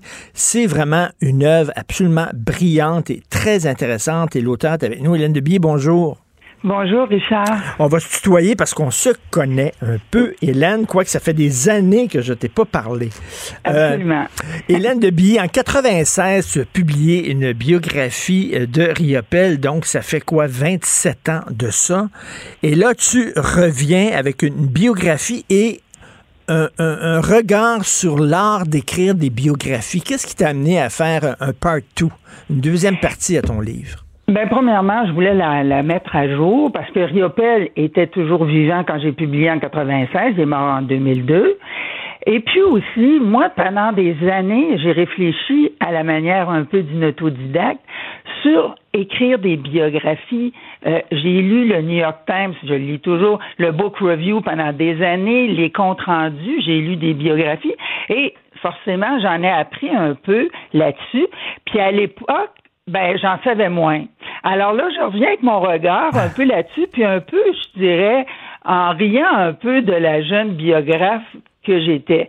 Parce que une biographe, c'est un peu un personnage un peu comique. Ça me surprend qu'on n'ait jamais fait de film sur une biographe débutante. Parce que, tu sais, t'es plein de naïveté à propos de ton sujet, et puis tu veux bien faire, et tu, tu, tu, tu, tu travailles fort, puis en même temps, ben, t'apprends beaucoup. Tu sais, comme moi, c'était en art, j'en savais un petit peu, mais là, j'en ai appris. Donc, j'ai voulu raconter ça en 29 nouveaux chapitres que j'ai insérés un peu comme, euh, euh, si tu veux, un, un bel au nez dans la sandwich. C'est-à-dire qu'avec l'ancien chapitre, un nouveau chapitre où je me mets en scène un peu en train d'apprendre, en train de, de, de, de, et surtout d'appréhender mon sujet qui était quand même, euh, qui m'impressionnait beaucoup, tu sais. Mais, mais, mais c'est une lourde responsabilité des biographes, tu sais, parce que, bon, à moins d'être un fan fini, là, tu sais, ma blonde, c'est une fan de Leonard Cohen, puis dès qu'il y a un livre sur Leonard Cohen, elle va le lire. Mais tu sais, en général, les gens, mettons, vont lire une biographie de Riopel. Ça va être, mettons, la tienne, puis après ça, ils vont dire, ben voilà, je connais Riopel, tu sais. Euh, donc, toi, tu as une responsabilité parce que euh, tu, tu, tu vas raconter sa vie et les gens vont lire ton livre en disant, ben maintenant, j'ai l'impression de connaître Riopel et c'était ça, sa vie. Oui, tu as raison. Et je, à l'époque, j'étais toute pleine de cette de cette mission-là. Mais justement, c'est ce que j'explique un peu euh, dans le livre, c'est que en même temps, il n'y a jamais une version. Tu sais, Charles, j'écris ta vie, je vais la voir d'une façon, et euh, toi-même, tu tu verras peut-être pas ta vie de la même façon que moi. Ce que je veux dire, je pense que le lecteur maintenant est, est beaucoup plus éduqué qu'il y a 27 ans, et puis comprend que c'est euh, c'est une espèce de participer un peu comme Robert Lepage fait un personnage au théâtre. Lui-même apporte sa propre euh, vision, tu sais. Et, et donc, euh, moi, je trouvais que ma, ma biographie d'autrefois était, bon, j'étais bien, certainement, j'étais contente, mais apportait un petit, un petit recul, tu sais, parce que on est toutes dans l'interprétation, surtout aujourd'hui, qu'il y a tellement de, tu sais, c'est polarisé, les choses et tout. Il faut voir les choses un peu différemment maintenant. Et la biographie, peut-être, et je pense que tu es amateur de, de biographie, c'est le, oui, c'est ça, c'est le genre qui a évolué le plus. Pense à Emmanuel Carrère qui a fait sur, euh, sur, euh, tu sais, vous êtes toujours, euh, vous êtes, vous êtes tous morts, je suis vivant. C'est une biographie de, de Dick et, et De Philippe, Philippe Cadic. oui, Philippe Codic. Et tu lis ça, c'est renversant. Et c'est ça que je t'ai dit, c'est que moi, j'ai passé mon temps à regarder les différentes euh, biographies et c'est comme des tableaux Ben- dans une exposition. Tu sais, c'est complètement différent l'un de l'autre. Il peut y avoir 10 biographies de, mettons, d'un artiste et les 10 biographies sont différentes parce que euh, il y, a- il y a différents angles. hein. Tu, tu peux regarder quelqu'un de dos, de- du côté droit, du côté gauche, etc. C'est comme un diamant avec diverses facettes. Euh, écoute, euh, Hélène, à l'époque de Marcel Proust, il y avait un critique littéraire qui s'appelait Sainte-Beuve. Et Sainte-Beuve disait, pour bien comprendre l'œuvre d'un artiste, tu dois connaître sa biographie parce que ça t'éclaire sur son œuvre. Et là, Marcel Oui. Proust a écrit un livre incroyable Contre Sainte-Beuve. puis il disait, euh, je suis un artiste, tout ce qui compte, c'est l'œuvre. On s'en fout de sa vie. Tout ce qui compte, c'est l'œuvre et c'est tout. Qu'est-ce que t'en penses, toi? Moi, je veux dire, c'est le seul point euh, avec lequel je suis pas d'accord avec Proust. Parce que j'adore Marcel Proust. Euh, je, je le- j'ai vu les expositions de justement d'un anniversaire à Paris l'année passée. Je l'ai lu, je l'ai écouté surtout par la voix d'André Dussolier et tout ça. Mais là-dessus, à mon avis, il avait tort. Et pourquoi? Pas parce que parce que Proust, euh, Proust est un, la lumière incarnée c'est dans, dans ce monde, à mon avis. Mais il est quand même tributaire de son époque. Et à cette époque-là, il y avait comme cette espèce de différence entre la vie privée et la vie publique, et aussi toutes sortes de tabous. Tu sais, on pouvait pas vivre sa sexualité comme on voulait, on pouvait pas faire ci ou ça. Alors évidemment que certains artistes étaient très, euh, tu sais, protégeaient leur œuvre, et leur œuvre, la seule manière de la protéger, c'était de défendre l'accès à leur, à leur vie, à leur personnalité, tu sais. Mais on a dépassé ça. Et même Proust, qui est, comme je dis, chaque parole de Proust est un, est un poème, est une vérité surtout. Mais là-dessus, no. Mais tu sais, c'est certain que si tu sais que Proust est gay, ben là, tu lis à la recherche différemment. C'est sûr et certain. hein. Il pouvait pas s'afficher à l'époque, quoique c'est, c'est un des auteurs, un des romanciers qui est allé le plus loin dans ce sens-là. C'est pour ça d'ailleurs qu'il est encore lu aujourd'hui. Donc, il a transcendé son époque à beaucoup de niveaux. Il a fait des découvertes sur le temps et tout ça. Mais euh, euh, là-dessus, écoute, euh, Proust, il, il était tout seul. Hein? Il n'était pas très admiré à l'époque euh, de son vivant. Euh, je veux dire, dans la France quand même euh, littéraire assez féroce et assez sauvage, il devait se protéger et donc il s'est dit contre Sainte-Beuve, that's it, tu sais. Mais non, à mon avis, non, non. Pour Est-ce qu'on- est-ce un artiste, il faut le lire, OK, comprendre mais, la biographie. Est-ce qu'on est passé d'un extrême à l'autre? C'est-à-dire, Proust disait euh, la biographie n'a aucun intérêt, il n'y a que l'œuvre. Et maintenant, moi, j'ai l'impression qu'on parle, on parle trop de la biographie et pas assez de l'œuvre. Par exemple, Picasso, maintenant, euh, Ah oui. ben, c'est un salaud, c'est un misogyne, c'est un écœurant, etc. Puis là, on devrait lire son œuvre euh, seulement qu'à la lumière de ça, et on ne parle que de Picasso comme il était, puis on parle plus de Christie. C'est un inventeur de forme hallucinant, là. On parle plus de ça. mais, mais le fait que tu le dises, ça, ça prouve que on, entre guillemets, on ne l'a pas oublié. Je pense que les artistes, euh, bien sûr, peuvent être euh, comment, attaqués, meurtris, surtout à l'heure des, des, médias sociaux et tout ça, mais euh, un artiste, je vais dire quelque chose peut-être d'un peu gros, mais un artiste doit être armé au, pour le combat. Tu comprends? C'est plus vrai là qu'on reste dans sa petite cage à faire des choses extraordinaires. Non, c'est le monde. Le monde est comme ça et je pense qu'il y aura toujours pour un artiste euh, quelqu'un pour le défendre. je t'avoue, c'est vrai, ça va mal en ce moment. Il y a une, il y a une exposition au Brooklyn Museum ben oui. qui, ben oui, mais qui, qui a l'air absolument entre toi et moi ridicule. Ben oui. Où est-ce qu'on démolit Picasso à coups d'arguments complètement euh, euh, non, c'est, ça c'est ridicule. Mais Picasso mérite d'être revisiter et puis on va voir s'il si, se tient debout. Moi, je pense que oui. Écoute, Picasso, c'est quand même une œuvre immense, là. Mais t'as raison. Est-ce que, est-ce que, est-ce que, est-ce que, comme biographe, est-ce que tu cacherais des choses? Est-ce que, mettons, tu as découvert des choses sur Riopel, mettons, là, qui, qui, qui, qui ne monte pas sous un beau jour, puis tu dis, ah, ça, non, ça, je le mettrai pas dans ma bio, je vais le protéger. Est-ce que tu fais ça? Je, je, dis oui, oui, oui? Parce que, quelque part, t'es pas juste, ben, ça dépend des biographes, je te parle de moi. Euh, j'en étais consciente, même, euh, au moment de la première biographie. Oui, je pense, tu me parlais de devoir, de responsabilité. Oui, je, moi, je me considère avoir une responsabilité de le protéger. Euh, pourquoi? Parce qu'en même temps, je me vois comme une, je veux dire, une créatrice de, de mythes, un créateur de mythes, tu comprends? Si je veux que le mythe tienne debout, euh, je vais pas aller dire, euh, tu sais, les, les, les trucs de, trop, j'irai pas trop loin dans l'intime, ou même si c'est pas l'intime des choses. Mais mettons, mettons si été violent, là, violent avec une de ses blondes, là, je dis pas que c'est le cas, là. mettons, là, tu, tu tombes, toi, sur une information comme ça, tu le cacherais? Non, je la, je la voilerais. Je voilerais le, le chose. C'est-à-dire que, euh, tu sais, par exemple, dans la première biographie, j'étais, euh, Riopel a refusé, euh, plus ou moins, s'est arrangé pour pas faire, pour, pour, pour, pas faire son service militaire, pour aller à la guerre et tout. Et je trouvais pas que c'était quelque chose de très noble, d'autant qu'il était très admiratif par la suite des aviateurs et tout. Je l'ai écrit en pensant, mon Dieu, ça va faire un tollé. Pas tout. Personne n'en a parlé. euh, écoute, c'était des hommes de leur époque aussi. Il hein. faut tout le temps remettre ça dans l'époque. Donc, euh, Riopel, Bordua, tout ça, c'était une gang de machos. Et, euh, et, d'ailleurs, je pense qu'ils ont refusé que les femmes signent le, le, refus non, global. c'était Bordua. OK, c'est Bordua. Mais, mais est-ce que c'est vrai que le refus global aurait été écrit par François Sullivan, qui vient d'avoir 100 ans d'ailleurs, qui est toujours vivante? Ben, moi, j'ai jamais eu euh, vent de cela. Euh, je, je, je, je, pense que c'est Bordua. Et puis, euh, je, je pense... De toute façon, je vais dire des choses que je pense. Le refus global, c'est pas tant un texte qu'un événement, qu'un coup de tonnerre. Le texte, des fois, euh, je pense que c'est euh, euh, Anaïs Barbeau-Lavalette qui dit qu'il est mal écrit dans un de ses, de ses romans.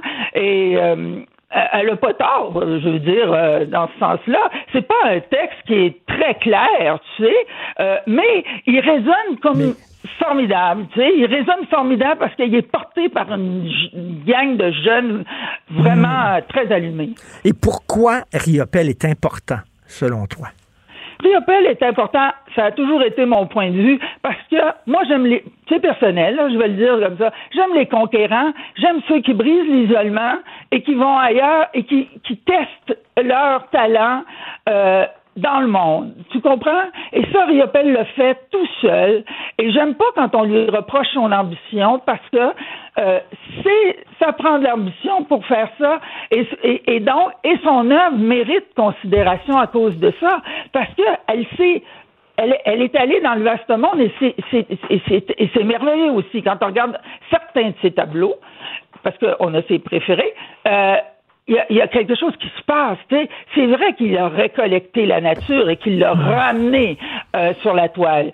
Tout ça va toujours rester. Mais il n'a pas fait ça dans sa chambre. Il est allé ailleurs. Moi, j'aime bien ce côté-là parce que en même temps, il nous ramène le monde. Parce que moi, je suis obligée dans mon livre de parler d'André. Euh, Breton parce qu'il a rencontré André Breton. Ça a toujours été ma mais, motivation. Mais tu sais, en plus, euh, l'art visuel, c'est un milieu très fermé, très sélect, très élitiste. Ah, euh, puis l'art visuel, c'était bien sûr, c'était Paris. Puis après ça, c'est devenu dans les, années 50, c'était New York avec Jackson Pollock et tout ça. Et là, un petit Québécois qui a réussi à percer dans l'art visuel, mon Dieu, c'est comme euh, Villeneuve qui a réussi à devenir un champion de Formule 1 exactement moi, ça me plaît, ça. Parce que euh, on est plutôt une, euh, isolé souvent. On se fait des petites, euh, comment on appelle ça, des, des vedettes locales. Et puis, tu sais, on est content avec ça. Mais quand il y en a un qui s'en va là-bas, c'est bizarre, on l'oublie. En tout cas, c'était le cas pour lui. Euh, plus il était célèbre à l'étranger, plus on l'oubliait. Et puis quand il est revenu, on l'a, bon, on l'a, s'est mis tout d'un coup à, à l'aimer. Mais euh, c'est ça, moi je trouve que ça, la manière qui, qui fait ça, euh, qui, qui conquis le monde, si tu veux, euh, je trouve ça très, très sexy, très beau. Vraiment, je Oui. le dis comme ça. Et euh, tu parlais d'ambition, c'est un peintre ambitieux, c'est une biographe ambitieuse. Vraiment, ce livre-là est très impressionnant, je trouve. Là. C'est, ça parle d'art, ça parle de, de Paris, ça parle du Québec, ça, c'est, un portrait historique, mais en même temps, c'est un portrait esthétique. C'est aussi une réflexion sur l'art d'écrire une biographie. Bref, euh, c'est un sacré livre. Et euh, j'espère que les gens vont le lire autour de la piscine. Ça devrait être votre lecture d'été. Euh, ça s'intitule Riopel et moi, euh, biographie et making of, parce que c'est une biographie, mais c'est un making of d'une biographie aussi. Vraiment, Hélène de Billet, super livre. Merci Richard, Merci. Merci beaucoup. Bon été, Hélène. Toi aussi. Bye Salut, bye. bye, Au bye. revoir. Richard Martineau. Les commentaires haineux prennent certains animateurs. Martineau s'en régale.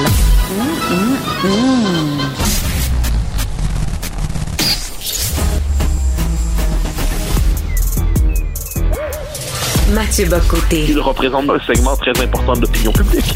Richard Martineau. Tu vis sur quelle planète? La rencontre. Je regarde ça et là, je me dis, mais c'est de la comédie. C'est hallucinant. La rencontre. Bocoté, Martineau. Mathieu, on a vu à Ottawa, ici au Canada, et dans le Maryland aux États-Unis, euh, des musulmans, des familles musulmanes qui s'en prenaient à des militants euh, LGBTQ et qui même foulaient du pied le drapeau euh, multicolore des gays en disant, nous autres, on veut rien savoir de ça, on veut que vous arrêtiez de faire de la propagande dans nos écoles sur les homosexuels, des musulmans. Et là, écoute, j'ai interviewé la gauche pour savoir ce que la gauche pensait de ça. On écoute ce qu'ils ont répondu.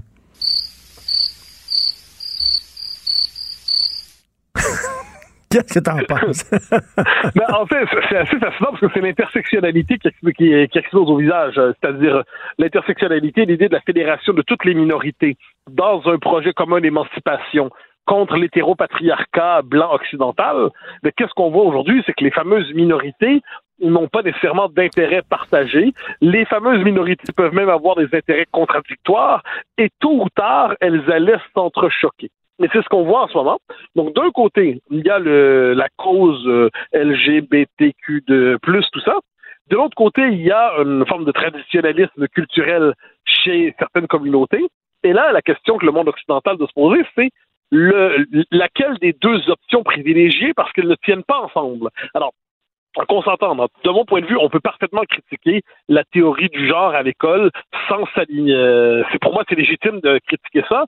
Et de l'autre côté, de l'autre côté, euh, il devrait être possible de dire on la critique intelligemment sans verser dans le délire justement des, des traditionnalistes ultra qui se permettent aujourd'hui de s'en prendre aux, euh, euh, aux militants. En fait, dans, devant les écoles, euh, donc les, les étudiants, auxquels tu- tous les, les musulmans auxquels tu fais référence en ce moment, ont des comportements agressifs, c'est marqué, piétiner un drapeau, c'est absolument inacceptable. Mais ce que je vois, c'est que c'est une tension, en fait, entre des revendications irréconciliables et, euh, et on aurait envie de dire, une société équilibrée devrait être capable tout à la fois de faire la promotion des droits et libertés pour tous, donc ça, ça veut dire à la fois pour les minorités culturelles, les minorités sexuelles, les minorités religieuses, puis de l'autre côté, avoir une conception plus classique de l'école, c'est-à-dire l'école n'est pas là pour faire la promotion de quelque idéologie que ce soit, ni de gauche, ni de droite, ni de centre, ni d'ailleurs. Mais là, qu'est-ce qu'on voit? C'est pas ça la question qui se pose. Tout simplement, les revendications minoritaires s'entrechoquent et la gauche est divisée parce qu'elle ne sait plus qui elle doit aimer. Mais si ça avait été des catholiques Ah, ben oui. qui faisaient ça. Alors là, la gauche aurait dit, regardez le patriarcat, l'homophobie, l'église catholique, l'extrême droite- l'extrême droite catholique, etc. Puis là, il y aurait, hey, mon, il aurait déchiré leur chemise, puis regardez les cathos raison. dans les écoles. Et là, c'est les musulmans. Ah, là, ils disent rien. Ben, c'est, ben, parce que c'est pas parce que si ça avait été la droite catholique, comme tu veux, là, ça aurait pas été un problème d'intersectionnalité. Ça aurait été le patriarcat qui envoie ses troupes pour être capable de casser les revendications LGBT. Mais là, c'est pas le, autrement dit, les, on sait plus qui sont les méchants, qui sont les gentils dans cette histoire.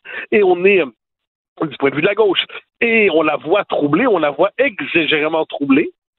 Et tu tout à fait raison de dire que si ça avait été d'autres types d'enfants qui avaient piétiné les drapeaux LGBTQ2T+, alors là, ça aurait été, euh, non, mais ça aurait été le scandale national. Mais puisqu'en ce moment, on est incapable de se dire que euh, de, formuler une critique de fond de certaines cultures euh, extra-occidentales, parce qu'elles sont minoritaires, et étant minoritaires, elles sont dans une relation, elles sont dominées dans le monde occidental, eh bien, la gauche préfère miser sur le silence, ce qui n'est pas surprenant. hein. Elle fait ça régulièrement. Moi, j'aime toujours donner l'exemple suivant. À Paris, il y a en 2019, ouais, si je me trompe pas, il y avait, il y a une une militante, euh, euh, enfin une dame LGBT, euh, je pense qu'elle était trans en fait, qui s'était fait tabasser dans le cadre d'une manifestation à Paris.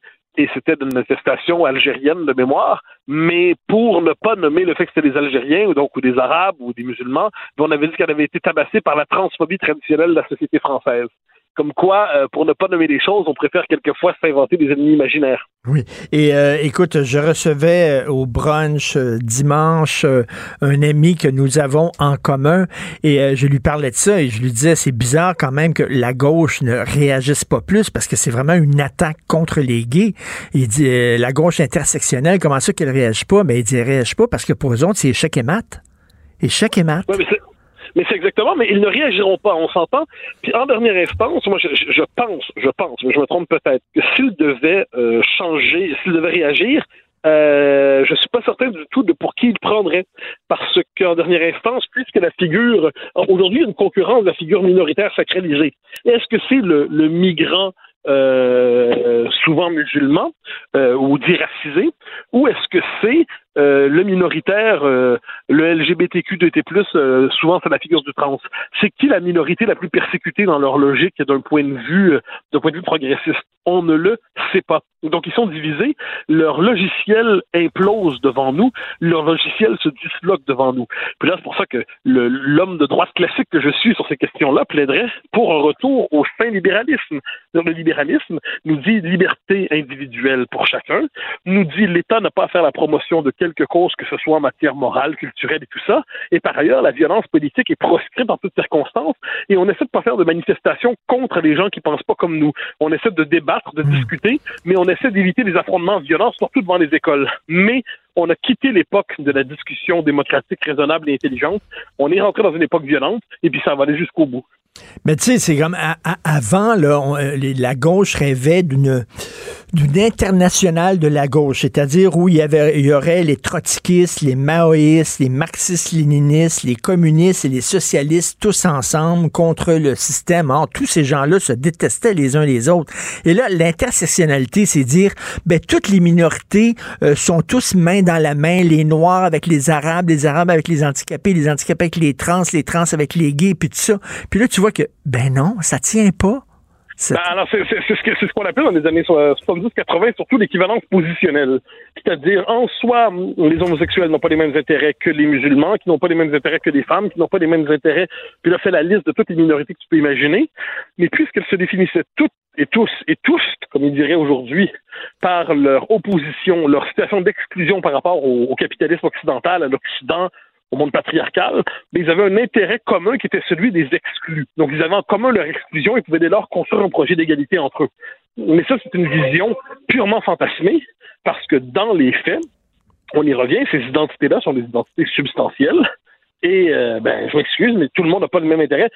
Si euh, la tendance, on pourrait dire, musulmane traditionnelle ou conservatrice l'emporte, mais ça va mal se passer pour les homosexuels. Et inverse, puis on le voit d'ailleurs aux Pays-Bas. C'est un pays assez intéressant là-dessus. Les Pays-Bas, c'est le pays du libéralisme le plus intégral, le plus libertarien. Et qui sont, qui ont été les premiers critiques du multiculturalisme aux Pays-Bas, c'était souvent des anciens libéraux homosexuels. je, je, pense à, je pense à quelques-uns euh, qui se sont, euh, puis qui étaient quelquefois des figures assez excentriques dans l'espace public, qui sont, qui ont pris position en disant on s'oppose à l'islam, pas seulement d'ailleurs à l'islamisme dans leur cas, ils disaient même à l'islam. Pourquoi? Parce qu'ils disaient l'islam amène des mœurs conservatrices dans une société qui, elle, se veut très libérale. On peut penser à Pim Fortuyn, euh, qui s'est fait, fait, abattre, et euh, qui était lui-même, euh, on l'a associé à l'extrême droite assez injustement. Je pense que c'est un libertarien euh, euh, néerlandais assez, assez particulier. Et ça, aux Pays-Bas, on a eu cette, cette tension-là.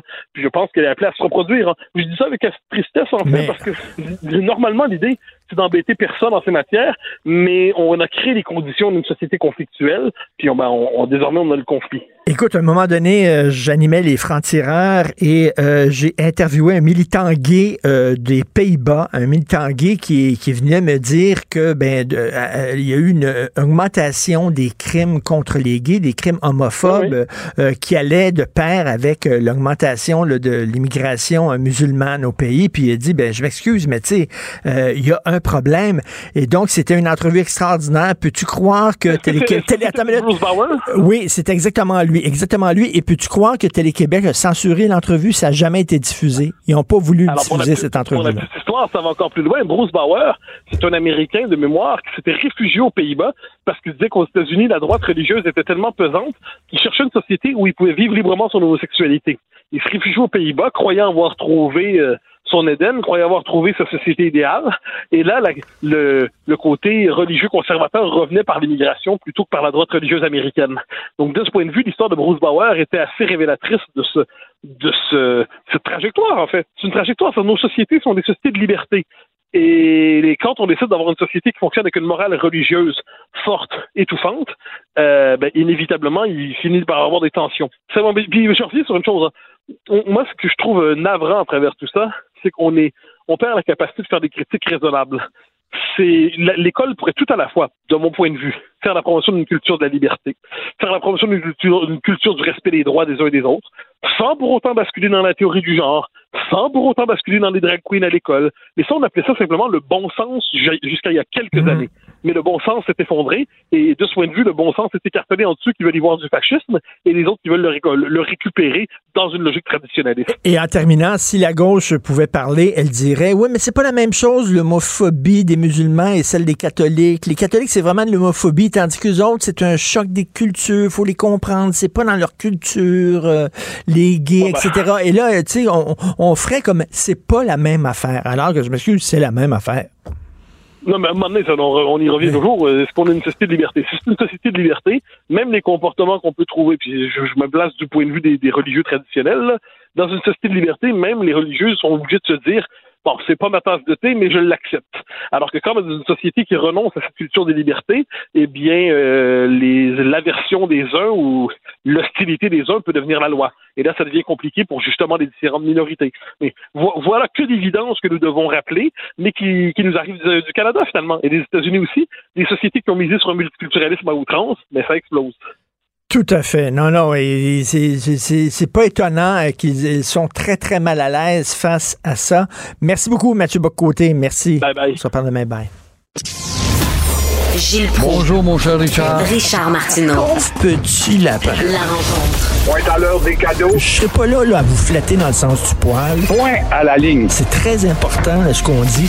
La rencontre pro martineau Gilles, vous avez vu, vous avez vu il y a un chercheur qui dit arrêter de financer McGill et Concordia, de financer parce que c'est des, des étudiants étrangers qui viennent ici puis qui s'intègrent dans la communauté anglophone.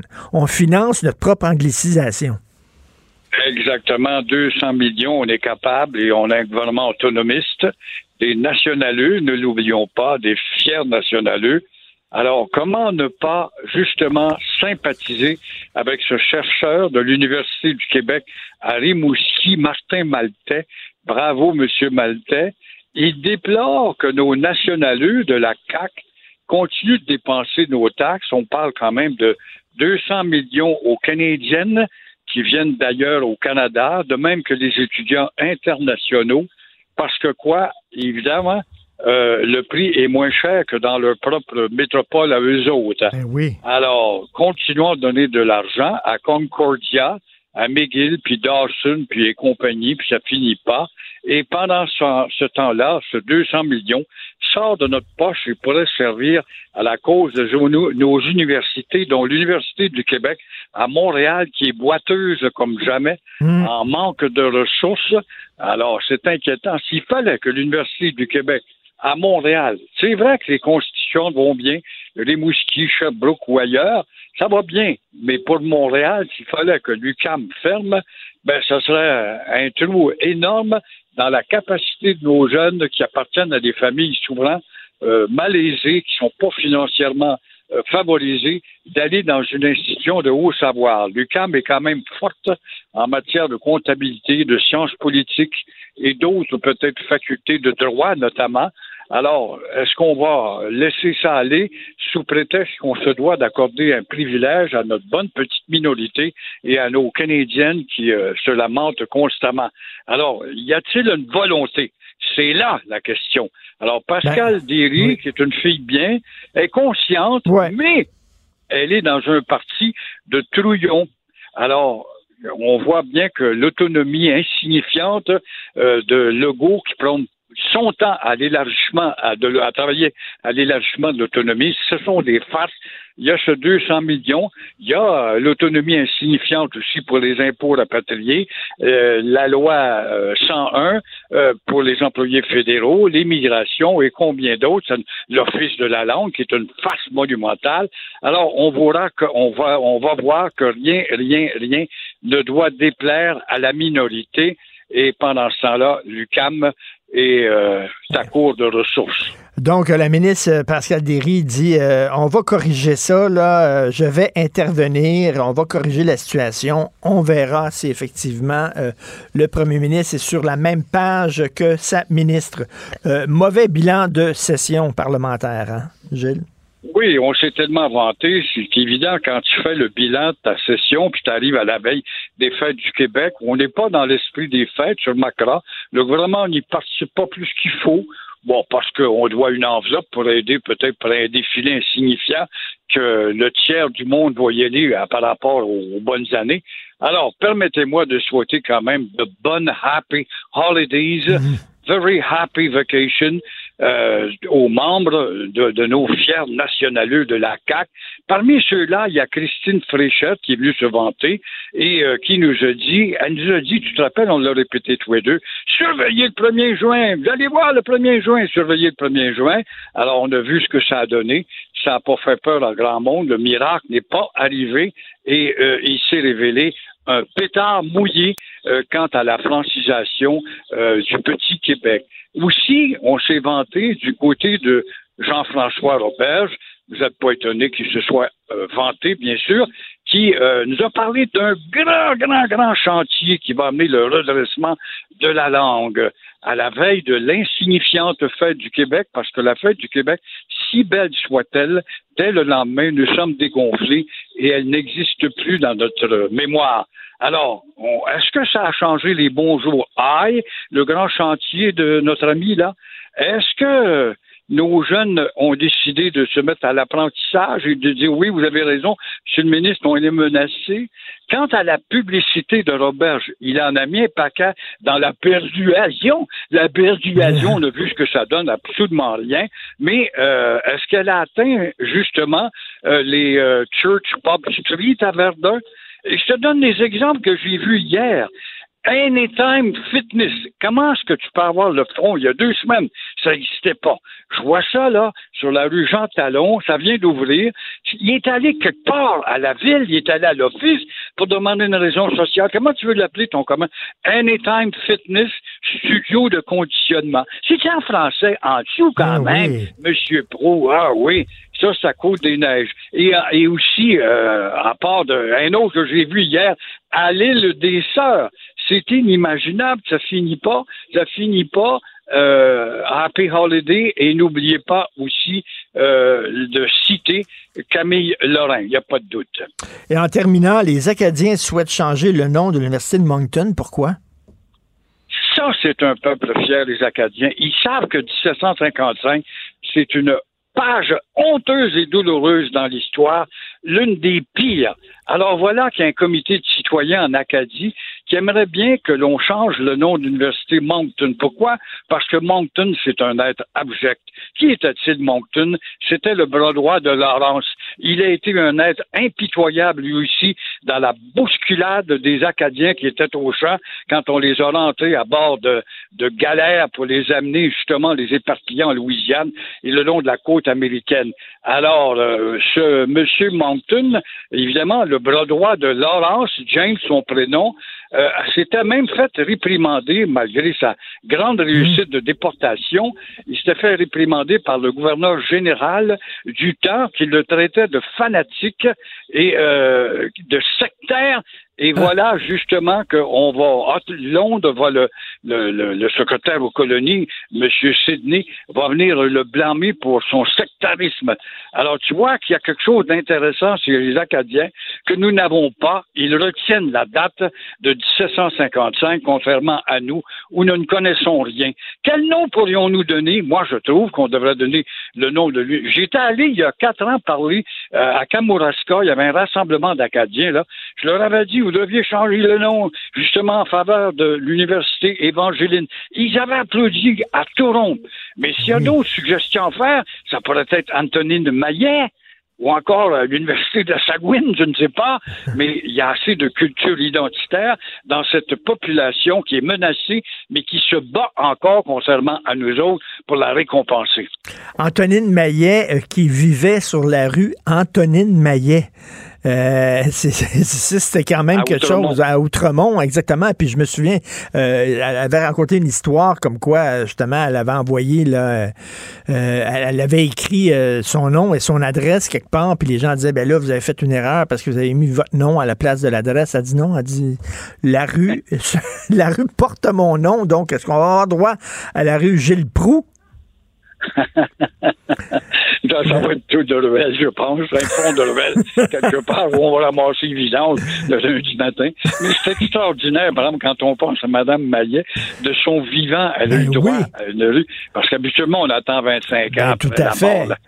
Ah, mais, Tout à fait. écoute, Elle, elle avait eu le prix Goncourt, puis là, on, lui- on a décidé de lui donner une rue de son vivant, ce qu'on fait jamais. Donc, elle vivait sur la rue qui portait son nom. C'est assez particulier. Euh, merci Écoute, beaucoup. avoir le prix Goncourt, là, est-ce que c'est pas justement un prix de noblesse? Te peut te permettre de passer la, toponymie et pourquoi pas dans un milieu universitaire? Parce que Goncourt veut dire aussi élévation de la connaissance, pourquoi pas l'université? Ben, tout à fait. Alors, l'université Antonine Maillet, ce serait une sacrée bonne idée, tout à fait. Merci beaucoup, Gilles. À demain. À demain, mon vieux Richard. Bye bye. Martino. Le cauchemar de tous les woke. Alors, des chercheurs américains ont dit au Sunday Times que la COVID avait été créée par des euh, scientifiques chinois dans un laboratoire lors d'un programme secret hein, qui a été financé par l'armée chinoise. On voulait créer une arme bactériologique. On aurait combiné euh, les coronavirus les plus mortels au monde pour créer une souche mutante capable de déclencher une pandémie mondiale. Ça a été la COVID. Il y a eu une fuite finalement, il y a eu un problème et puis le microbe euh, euh, s'est échappé du laboratoire, est arrivé ce qu'il est arrivé. On va en parler avec M. Jacques Lapierre. Tiens, j'y parlais régulièrement, M. Lapierre. Je m'ennuyais pendant la pandémie, j'y parlais. Alors, virologue à la retraite. Bonjour, M. Lapierre. Bonjour. Le fait que vous m'appeliez, je pensais qu'il y avait une catastrophe. Qu'est-ce que vous pensez de ça? Parce que là, c'est ce que les, les- On dirait que c'est une théorie du complot, cette affaire-là. Ben, en fait, c'est plus ou moins crédible, en fait, parce que il y a beaucoup de gens qui sont allés vérifier en Chine.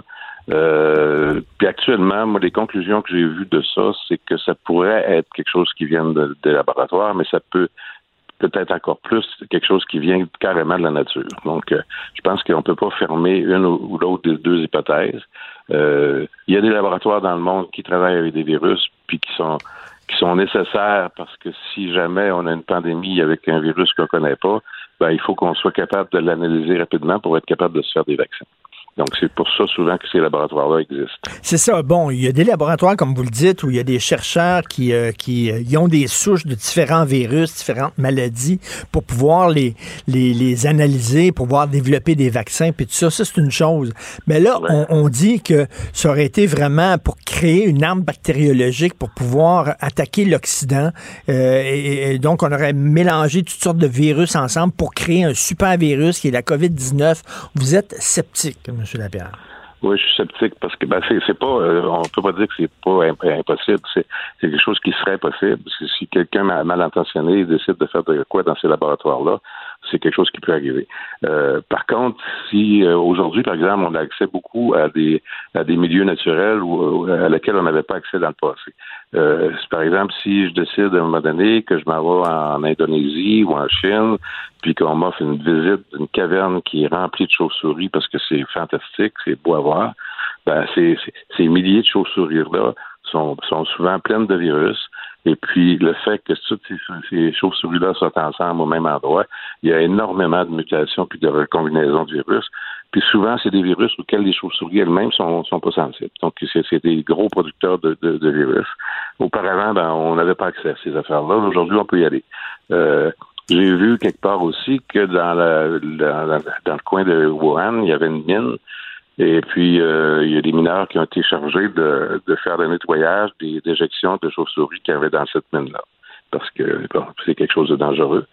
Euh, et puis, euh, il y en a deux ou trois qui sont morts. Donc, euh, ça se peut aussi que le laboratoire de Wuhan ait euh, reçu le virus qui provenait de, de des échantillons qui provenaient de ces gens-là qui sont morts pour voir c'était quoi qu'ils qui les avait tués, puis qui ont trouvé un virus qui était qui était très dangereux et puis que ce virus-là a réussi à sortir du laboratoire. Quelqu'un était malade ou des choses comme ça. Je pense que ce qui est important là-dedans, c'est que quand on travaille dans le laboratoire, puis ça prend des laboratoires de niveau 4, donc très, très, très sécurisés, ben il faut que ces laboratoires-là soient, super bien gérés, puis qu'on s'assure qu'il n'y a rien qui sort de là. Mais, mais là, et je, je comprends, là, mais c'est des enquêteurs américains qui ont dit ça au Sunday Times et au Daily Mail, deux journaux britanniques. C'est quand même pas là, des, des super coucous. Là. C'est des sont du département de l'énergie. Moi, je vois pas le rapport entre l'énergie et la virologie, là, mais mm. c'est un, un, peu.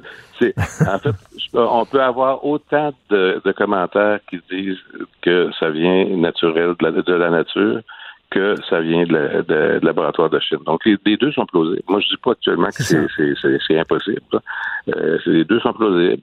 Mais euh, moi, je suis un peu sceptique. Je suis un peu sceptique. Euh, ça se peut que les laboratoires euh, chinois, peut-être il y a eu un problème ou parce que c'est des c'est des laboratoires qui sont de niveau 4, c'est des laboratoires extrêmement sophistiqués, puis euh, mm. c'est c'est souvent ça qui se servent dans les films pour faire peur au monde, mais mais euh, c'est des laboratoires très très sophistiqués. Normalement, il y a rien rien rien qui sort de ces laboratoires-là. Mais il s'est déjà arrivé qu'il y a eu des accidents de laboratoire. Il y a des, il y a des laboratoires qui ont encore des virus de variole. Euh, il, c'est arrivé qu'un virus de, la variole est passé d'un étage à l'autre, puis il y a des gens qui sont morts. Donc, euh, on peut pas dire que c'est impossible. Ça a l'air d'un film de James Bond, là, les, la, la, méchante Chine. avant, c'était les Russes qui étaient les méchants, puis là, c'est les Chinois qui ont fabriqué un virus. Mais, mais cela dit, euh, euh mettons la Chine de côté, j'imagine qu'effectivement, euh, dans le monde, à travers le monde, il y a des régimes euh, qui sont pas nécessairement démocratiques, ou même des régimes peut-être démocratiques, qui travaillent justement sur des armes bactériologiques, M. Lapierre c'est, c'est, euh, moi je dirais c'est certain. C'est certain. Parce, hein? que, parce que, regarde, c'est, ça serait, bon, c'est interdit, c'est sûr, de, de, créer des choses avec des, des, des virus ou des bactéries, mais euh, c'est certain qu'il y a quelque part un malade qui le fait. Là. Ça, c'est, c'est, c'est pas exclu. Euh, c'est pour ça que la biosécurité, c'est extrêmement important. C'est pour ça aussi que, bon, au Canada, on a un laboratoire de niveau 4 à Winnipeg, Ben, c'est pour ça que ces laboratoires-là aussi sont extrêmement importants, parce que si un malade quelque part nous envoie quelque chose qu'on ne connaît pas, ben, il faut que rapidement on, l'analyse et on sache à quoi ça a affaire. On a affaire. Mhm. Mais ça, serait, ça serait épouvantable quand même que des régimes comme ça, ou des terroristes, même peut-être des terroristes qui travaillent sur des armes bactériologiques, puis, euh, qui, en, qui, envoient ça. Écoutez, euh, euh, on le sait, Amherst, ici, en Nouvelle-France, c'est ce qu'il a fait. Il a donné des, couvertures qui étaient contaminées avec le virus de la variole aux Autochtones pour pouvoir les tuer. C'est la, la, le premier acte de terroriste biologique. Oui, ah oui, c'est arrivé.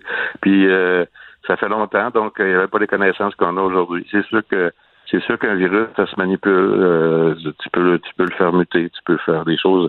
Tu, à un moment donné, tu, le passes dans des animaux, ou tu le passes dans des, dans des cellules, puis à un moment donné, si tu as suffisamment de, de, de, multiplication du virus, il, il, finit par sortir des mutations qui pourraient être euh, très nocives, très dangereuses.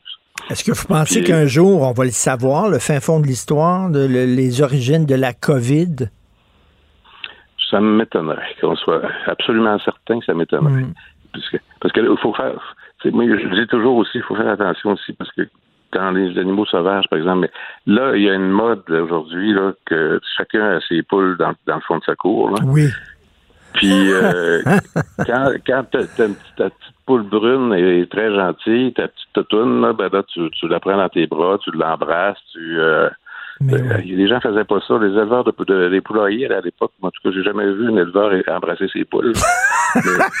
mais, ça, il y a un risque de transmission de virus. C'est, ben on parle des H5N1 qui, qui, qui, qui, qui sont obligés de, tuer des, des, troupeaux de poules au complet. Ben, la personne qui a sa petite poule dans sa cour et qui l'embrasse, ben, ça peut être la personne qui va propager ce virus-là à travers la planète aussi. Et puis la déforestation aussi, on, est en, on entre en contact avec des bébites euh, qui on, était protégés de ces bébites-là par les forêts et tout ça. Mais là, on entre directement en contact, j'imagine que ça aide pas non plus. Là. Non, ça aide pas, c'est sûr. C'est plus plus on est à proximité de, de, de nouveaux organismes qu'on qu'on connaît pas puis auxquels on n'a jamais été exposé, il y a des risques. La, chauve-souris est, est, très est très confortable avec la COVID. Ça y fait pas, ça, semble pas y hmm. faire de problème. Mais nous autres, quand on est en contact avec ça, on a des risques énormes. Alors là, on est passé de. C'est parce que les Chinois mangeaient des chauves-souris et des pangolins à. C'était une arme chimique faite par les autorités chinoises. On verra. Prenons ça avec un grain de sel. Mais en tout cas, les complotistes doivent être contents de cette nouvelle-là. ça, c'est certain. Ça, c'est certain. Mais, mais euh, je pense qu'il faut faire attention. Faut, faut, comme je dis, c'est possible. Mais moi, demain matin, euh, je gagerai pas ma paye là-dessus. en tout cas, M. Jacques Lapierre, merci. On va se reparler parce qu'il va en avoir d'autres épidémies, puis il va en avoir d'autres pandémies, malheureusement. malheureusement, effectivement, ça peut arriver. Mais euh, donc, heureusement, on va pouvoir se reparler. Merci, Jacques Lapierre, virologue à la retraite. Bonne journée. Merci, bonne journée. Merci, bonjour cette affaire qui est complètement tirée d'un film d'espionnage. Pourquoi? C'est vraiment intéressant? On peut pas dire l'inverse. Donc, la drogue, c'est non. Un journaliste d'enquête, pas comme les autres. Félix Séguin. Félix, je sais, tu travailles pour Québécois, euh, le bureau d'enquête de Québécois, t'aimes pas dire du mal de, compétiteurs et tout ça, mais en fait, on ne dira pas du mal de compétiteurs. C'est vrai que j'ai vu dans la presse, OK, il y a cette opération de relations publiques de Fadi Daguerre qui est allé dormir euh, dans un refuge pour sans-abri, puis qui est allé euh, manger à la maison d'Haïti, puis qui est allé jouer au soccer avec des jeunes, puis tout ça devant un photographe avec des journalistes. Tu parlais la semaine passée de la hausse de la criminalité là, spectaculaire à Montréal. C'est-tu le temps de faire de Fadi Dagger Show? Vraiment, là. Ben, c'est deux choses. On peut être, euh, on peut être euh, heurté, voire même dérangé par euh, la manière dont, dont Fatih Daguerre se, se, se, comporte avec les médias pendant que la hausse de la criminalité se ressent, se voit sur le terrain, puis elle est marquée, puis en plus elle est documentée par le rapport annuel de son propre service ben de police qui porte sur l'an dernier, qui fait état de cette hausse majeure, tu l'as bien cité. Maintenant, Fadi Daguerre, on l'a dit euh, à cette antenne à plus d'une reprise, et c'est un constat chez tous mes collègues journalistes de tous les médias, sait comment se faire de la publicité et il sait comment j'emploie le terme utiliser, là, mais je mets de gros, gros guillemets autour. Donc, utiliser les opportunités médiatiques pour, euh, bon, d'abord se faire entendre, faire la promotion de certains programmes, mais et avec succès, mais il faut bien dire faire la promotion de sa carrière aussi. On ne peut pas bien en vouloir de faire la promotion, que Fadi Daguerre fasse la promotion de Fadi Daguerre. Maintenant, euh, euh, c'est ce qui arrive. Hein. Pour ceux qui ne comprennent pas ce, ce, ce, milieu-là, le milieu, le milieu médiatique, là, souvent, puis, puis je, t'en parle parce qu'on joue dans le même film. Euh, il y, a, y, a, des organisations, il y a des soit des policiers, soit des organisations publiques, soit des, des, des, organismes, soit des sources qui se choisissent des poteaux, entre guillemets, euh, dans certains médias, puis c'est avec eux qu'une relation de confiance se développe, c'est avec eux qu'ils traitent. Donc, je peux pas, je peux pas vraiment faire autrement que euh, de dire que c'est c'est comme ça que ça se passe. C'est son programme, là, parce que là, il fait ça pour vanter son programme d'immersion. Pendant cinq jours, les nouvelles recrues vont, euh, ils vont aller vivre avec des sans-abri, puis ils vont aller dans des programmes communautaires, des, des, des, groupes communautaires pour voir comment ça se passe sur le terrain. Ils vont jouer au ballon avec des jeunes, ça. Moi, je veux que la police accourt après les bandits puis qu'elle les arrête. C'est ça que je veux, tu sais. Non, je comprends, je comprends. Il y a vraiment une différence dans la vision qu'on a euh, de tout ça, que l'on soit, c'est pour la loi et l'ordre, c'est sûr, on l'est euh, un peu tous, une certaine portion de nous-mêmes, que l'on soit aussi, par exemple, pour la nouvelle façon. C'est parce que dans ça, il y a un principe qui s'apprend. Il y a la nouvelle façon de faire de la police et il y a également euh, le principe de la répression des événements violents puis du crime. Alors, c'est un peu ça le problème. Puis effectivement, quand on voit des images comme celle euh, de, de Fadi Daguerre qui, qui, euh, est au nord, au sud, à l'est, à l'ouest euh, de la ville de Montréal, ça peut ça peut être dérangeant, mais en même temps, je pense pas que la lutte non plus, tu sais, aux méfaits puis à la criminalité soit dérangé par les actions de Daguerre. Il y a une équipe en dessous de lui. Il faut tout relativiser. Mais, mais, mais en tout cas, c'est sûr que si il y a eu des meurtres en plus au cours des dernières semaines. Alors, tu sais, ça, ça fait. Il y, a des, y, a des policiers sur le terrain qui doivent regarder le Fadi Daguerre chaud qui doivent dire. C'est sûr, c'est sûr. Ah oui, au terrain, c'est sûr, c'est sûr. C'est sûr que ça fait toute une différence. Écoute, tentative de meurtre à Mont-Tremblant, justement.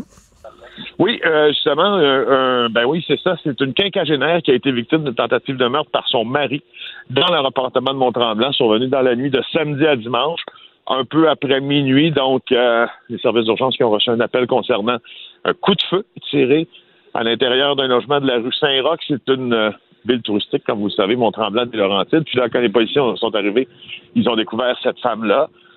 Euh, elle a été transportée dans un centre hospitalier et puis euh, ben, ils ont arrêté Bernard Deveau, 83 ans.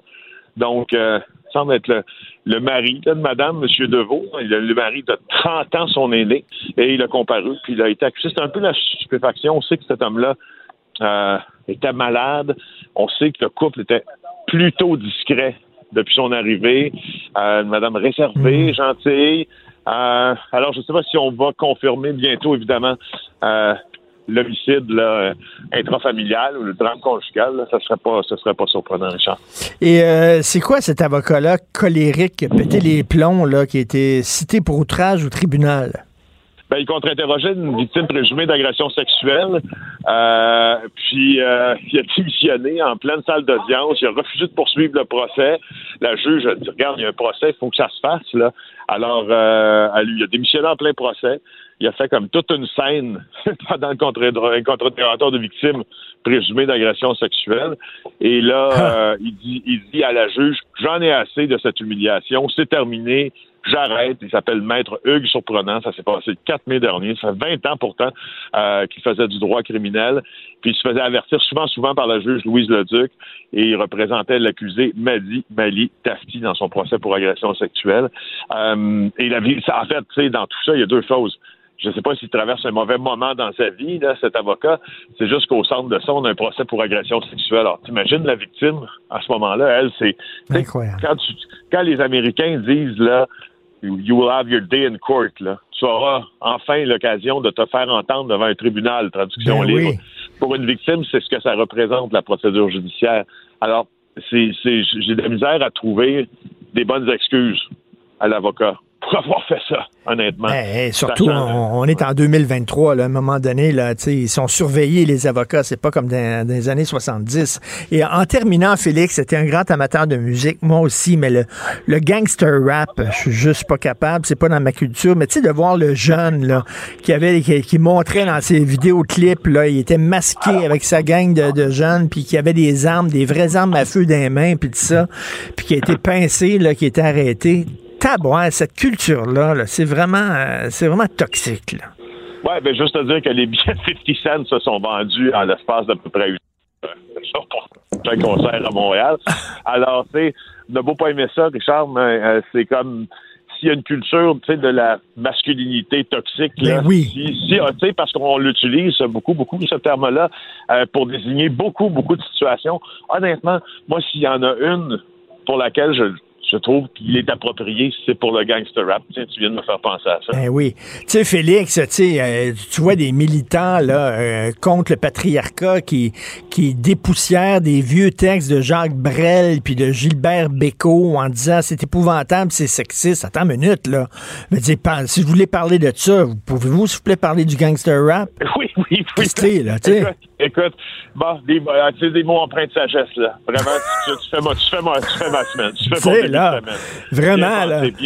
Oui. Sortir une vieille toune de Jacques Brel en disant le gars était sexiste. Attends une minute, là, je vais t'en montrer des tunes sexistes, moi, là, là où les filles sont, sont traitées de bitch à longueur de tunes. Oui, oui, non, écoute, je, je, puis je pense, écoute, je ne pense, je pense, oui, Brel, je pense à Brassens. Ben oui, ben Je- oui. Je, je finis par analyser tous ces textes. Hey, honnêtement, pas juste Brassens. Je pense à Léo Ferré. Ben je pense à plusieurs. Écoute, je pense même. Bon, là, je, je, t'as beau un penchant pour Claude Nougaro, mais je, je me rappelle tout de suite, Claude Nougaro a une chanson euh, dans- qui est une hymne, justement, euh, à l'homme dans tout ce qu'il a de plus masculin. Puis la femme, il passe un très mauvais quart d'heure, on pourrait dire dans ça, si on se fie aux normes d'aujourd'hui. Alors, tu sais, t'as beaucoup à, on a beaucoup à reviser, là, si on veut commencer à tout le faire. Ben oui, c'est ça. Et écoute, euh, tu es euh, dans un aéroport. Est-ce que tu es toujours, entre deux avions tout le temps? Euh, toi, tu vas avoir des, des points, là, ton- ton- tes, tes points Air Miles, ça doit être hallucinant. Là. Écoute, moi, depuis que je suis, depuis que j'ai pris l'avion pour la première fois, j'adore l'aviation. J'ai noté tous les trajets que j'ai faits dans un aéronef, tous les trajets. Donc, c'est tous les, pas, pas juste les voyages. Hein, mettons, disons que je fais Montréal-Toronto, c'est noté. Euh, et, et tu vois, euh, j'en suis venu à la conclusion après le trajet que je viens d'effectuer. Euh, on est présentement à l'aéroport de, de Val d'Or, que je suis dans mon 4003e trajet unique d'avion. Alors, pour répondre à ta question, Richard, pas des avions, là. La prochaine étape dans mon cas, c'est de les fabriquer parce que j'en ai pris en tabarnak. Non, non, mais toi, tes, tes, tes points Air Miles, c'est pas un grille-pain tu vas t'acheter avec ça. C'est un char, je pense, tu vas pouvoir t'acheter. Je vais acheter- je vais acheter un lave-vaisselle pour chacun des membres de ma famille. Est-ce que tu peux nous dire où tu t'en vas? Non, c'est secret Oui, encore. je peux ou non, il n'y a, pas- non, y a pas de secret là-dedans. En fait, euh, on est en train de travailler sur une émission spéciale sur les feux de forêt euh, et euh, pour le début euh, de la saison de JA. Puis, euh, justement, là, moi, j'ai été... euh, D'ailleurs, quand je te parlais, tu vois, des fois, je te dis pas tout, hein, euh, Richard, je ne te dis pas tout. Euh, quand on s'est parlé la semaine passée, euh, en pleine semaine, j'étais à Chibougamau pendant... euh, pensant que la ville était complètement évacuée. J'étais le seul. En tout cas, j'ai pas, j'étais pas mal tout seul, je le confirme. J'étais à Chibougamau lorsqu'on s'est parlé euh, une journée. Alors, on continue. Eh, ça devait être spécial, marcher dans le- le- le- les rues d'une ville totalement désertée, là. Ça doit être assez spécial. Ah, écoute, moi, il y a- écoute, c'est un. À quoi ça me faisait penser. Je sais pas si tu as déjà visité certaines. euh, le Maine l'hiver. On s'entend, c'est un peu. euh, c'est un peu contre-intuitif hein, d'aller dans le Maine l'hiver. D'habitude, on y va l'été. Ben oui. Mais il y a certaines villes du Maine, tu sais, hyper touristiques, qui l'hiver, là, ferment presque. Hein, et euh, avec la, avec la, la- avec le, avec l'humidité, puis avec euh, la- le froid, puis avec la couleur du ciel, on sent, tu sais, comme une lourdeur s'installer, puis on sent un sentiment comme d'inquiétude. C'est un petit peu ça. Tu sais, à Eh Chibougamau, ben oui. un sentiment d'inquiétude. Euh, Cabrel, d'ailleurs, avait écrit une très belle euh, chanson sur les hors-saison, qui euh, Ah, ça s'intitule Hors-saison. oui. C'est magnifique, cette chanson-là. Alors, Ah oui, en saison, qui est un, qui est un, moi je pense, sur un de ses plus beaux albums. à Francis Cabrel. Euh, je ne me rappelle plus du site, mais je me rappelle de la couleur de la pochette. était turquoise, je pense. voilà. Bon, ben écoute, on écoute ça. On se laisse là-dessus. Salut, bon vol. OK, bye. Son même thème, sa chanson vide et têtue. Pour quelques ombres perdues sous des capuchons. On doit être hors saison.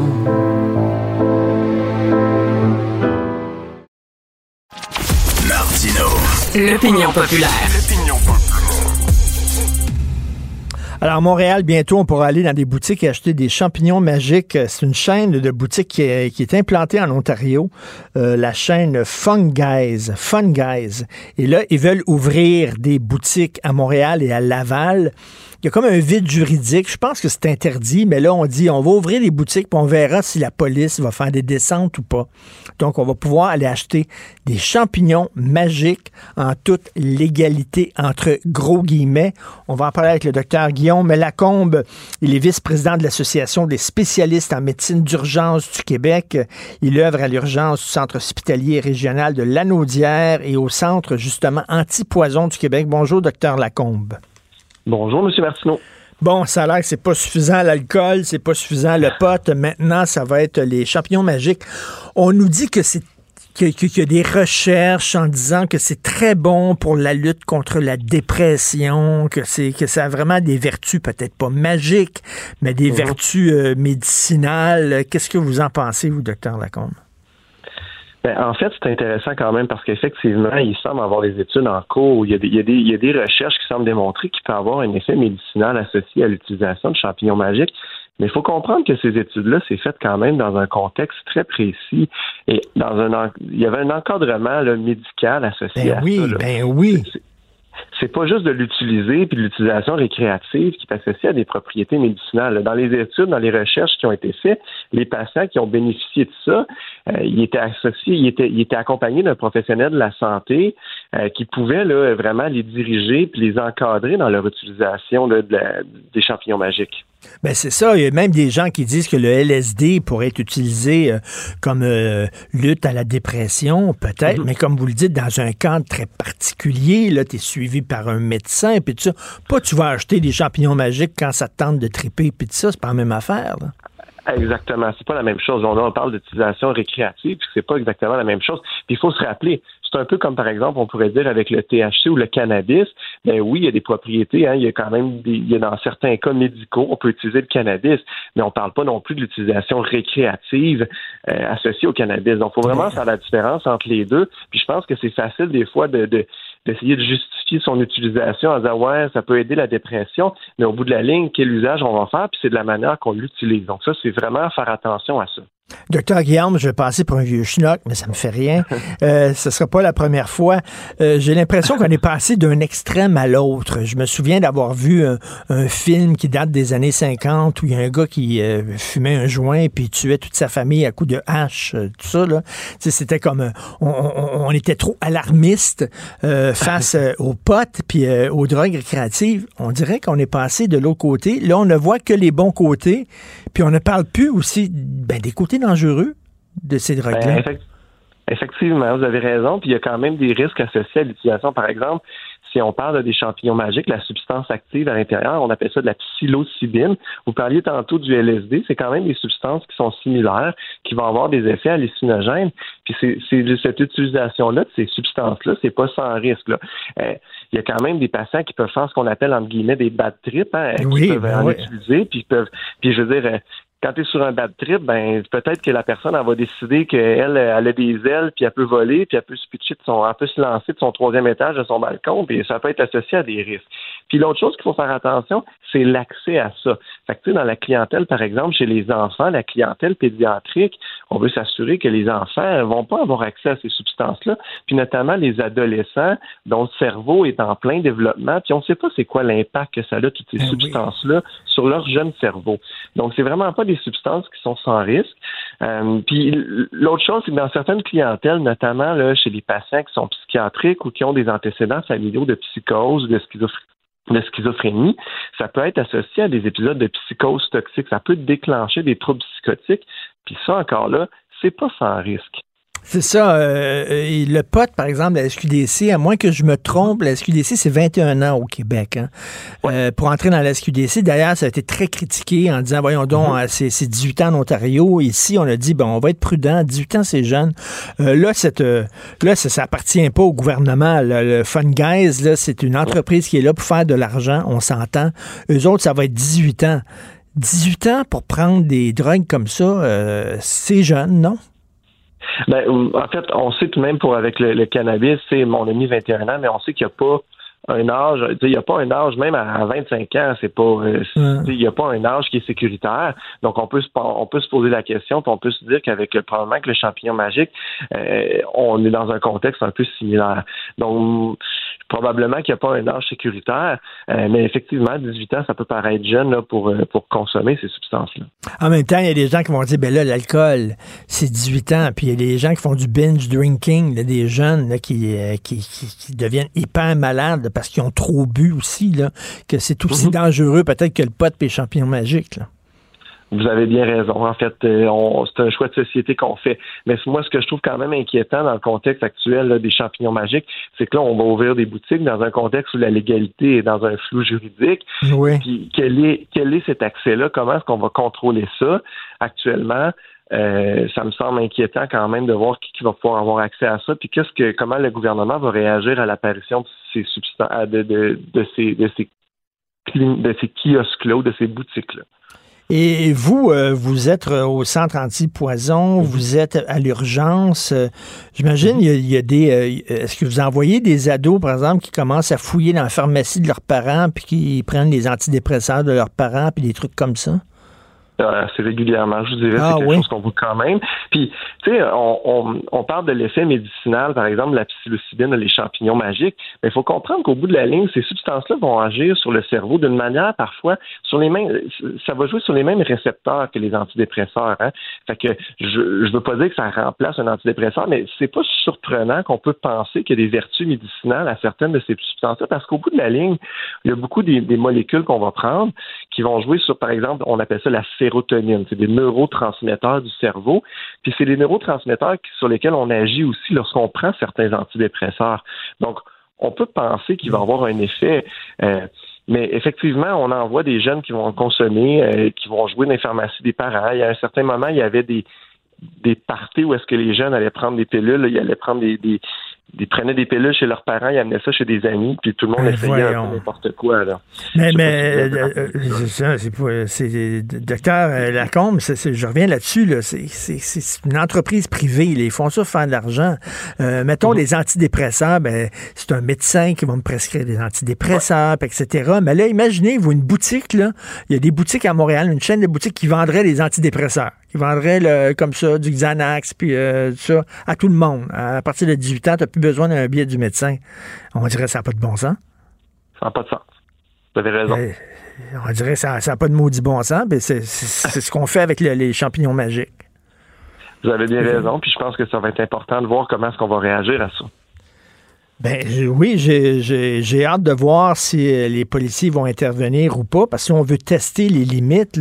Puis la question qu'on se pose, puis là, on, pourra en parler pendant six heures, M. Lacombe, docteur Lacombe, comment ça se fait que il y a autant de gens qui ont besoin d'alcool ou de dope ou de béquilles comme ça pour passer à travers leur journée? C'est une excellente question. Je pense que les dernières années, juste dans mon travail à, l'urgence, je pense qu'avec on peut, on peut mettre parfois beaucoup de choses au dos de la COVID, là, mais c'est sûr que les dernières années n'ont pas été faciles. Puis je pense qu'il y a un gros, il y a un gros problème d'accès aux problèmes de santé mentale euh, au Québec. Là. Euh, je vous dirais, même dans mon travail à l'urgence en tant qu'urgentologue, euh, j'ai l'impression que les dernières années, on voit de plus en plus de patients qui consultent pour des troubles psychiatriques, pour des troubles de dépression, des accès à leurs médecins de famille qui sont difficiles. Je dis pas que si l'accès était excellent, il n'y aurait pas de gens qui prendraient de l'alcool ou des drogues. Mais des fois, euh, probablement qu'il y a un support de société, il y a un support qui n'est pas là. Euh, puis c'est peut-être que dans certains moments, ça devient euh, une recherche d'évasion que les gens vont avoir pour essayer de s'évader de leurs troubles du quotidien. Et il faut pas, faut pas être naïf. le, Johnny, ici au parc en face, là, qui vend du LSD, puis de l'héro, puis de la coke, là, il en a rien à foutre de mon, état de santé à moi. Lui, il vend ça pour un, un, organisme, euh, une organisation criminelle. Il veut le faire de l'argent. Même chose avec Fun Guys qui veulent faire de l'argent, puis tout ça. Et je, regardais la série, je sais pas si vous avez vu ça, mais Dope Sick sur la crise des opioïdes. Euh, uh-huh. à, quel point il y, a, une entreprise qui, est, qui est devenue multimilliardaire en vendant des doses euh, d'opioïdes euh, mhm. à, des gens, puis c'est un, un, scandale quand même. Oui, oui, vous avez raison. Mais euh, ultimement, il y a pas, il y a quand même des recherches qui doivent être faites. Puis, je pense qu'il faut pas être fermé. Puis effectivement, les champignons magiques, si on découvre avec les recherches puis avec les études qu'il peut avoir un, effet bénéfique, je pense qu'il y a personne qui va être contre euh, que ce soit fait dans un dans un dans un cadre médical sécuritaire. Mais là, là, quand on parle de fun guys puis des boutiques qui vont ouvrir on n'est pas là-dedans. On n'est pas dans le cadre médical sécuritaire. On n'est même pas dans le cadre de recherche. Je pense que d'une certaine manière, on essaie de justifier la vente en disant ouais, ça peut avoir des, vertus bénéfiques, mais pour l'instant, c'est encore très préliminaire puis encore plutôt embryonnaire comme euh, comme euh, comme recherche. C'est ça. Donc, autant avant, on était trop alarmiste, on disait c'est épouvantable la drogue, autant aujourd'hui, on ne parle pas suffisamment des... Et c'est drôle, en vieillissant, moi, j'en ai pris une fois des champignons magiques, je l'avoue. J'étais avec des chums sur le boulevard Saint-Laurent, j'étais jeune, j'ai ri, j'ai ri, j'ai jamais ri de même. Vraiment, je me suis quasiment pissé dessus tellement je riais. Sauf que je peux vous dire, si mon fils en prenait, je serais pas content. Hein, on fait des bêtises quand on est jeune, puis quand on devient parent, soudainement, là, on est un peu plus sage, mettons. Mhm, un, peu, plus prudent. Je ne suis pas sûr que j'aimerais ça, moi, qu'il y ait vraiment des boutiques de champignons magiques. Après ça, ça va être quoi? C'est quel autre dope qu'on va vendre comme ça en, vente libre? C'est particulier. Merci beaucoup, docteur Guillaume Lacombe, urgentologue, toxicologue. Merci. Bonne journée. Merci, M. Martineau. Sa vulgarisation est d'une grande clarté. La controverse adore Richard. C'est comme ça. Nous parlons avec Stéphanie Touga, directrice des affaires publiques et gouvernementales chez TACT. Salut Stéphanie. Salut Richard. Nous euh, discutons bien sûr de la fin de session parlementaire. Tu vas y aller avec ton bulletin et tes notes? Oui, j'y vais avec mon bulletin, mes notes. Écoute, fin de session parlementaire, euh, j'aime ça des bulletins. Hein. C'est comme euh, les profs à la fin de l'année. Là. me sens, euh, ça, nous donne la chance de leur donner une note à, ce beau monde-là. Donc, Québec, Québec, c'était la fin du chapitre parlementaire du côté de Québec la semaine dernière. On a eu droit à des discours vendredi. On a eu droit à des interventions en chambre de la part des, des groupes d'opposition et du gouvernement ce qu'on retient, là, moi, ce que je retiens d'abord du côté du gouvernement, parce que c'est d'eux dont il faut principalement parler, du côté du gouvernement, ce que je retiens, c'est essentiellement qu'ils ont fait face à beaucoup plus d'adversité que ce à quoi hmm. ils sont habitués du côté de la CAQ. Hein. Le premier mandat, bon, évidemment, il est teinté par la pandémie, très peu de temps en chambre pour parler d'autre chose que de la COVID. Euh, mais là, cette fois-ci, avec un nouveau gouvernement dans un contexte post-pandémique, j'ai envie de dire, euh, là, le gouvernement devait donc proposer d'autres mesures, d'autres politiques publiques et a, fait, a eu du vent d'en face, Richard, entre toi et moi. Ça n'a pas été toujours évident. Et ce qui est intéressant, c'est que l'adversité, elle ne venait pas nécessairement des oppositions, mais bien des, des choix difficiles ou des, des, des vire ou des, des, des changements d'orientation politique et gouvernementale qu'on a vus chose qu'on n'avait pas nécessairement vu dans le premier mandat. Hmm. On pense évidemment au troisième lien, euh, on pense à des réformes difficiles en santé et en éducation. Bernard Drinville, lui aussi, là, sa réforme en éducation, c'est pas évident. Euh, on, casse beaucoup de Oups, on a perdu Stéphanie, petit problème technique.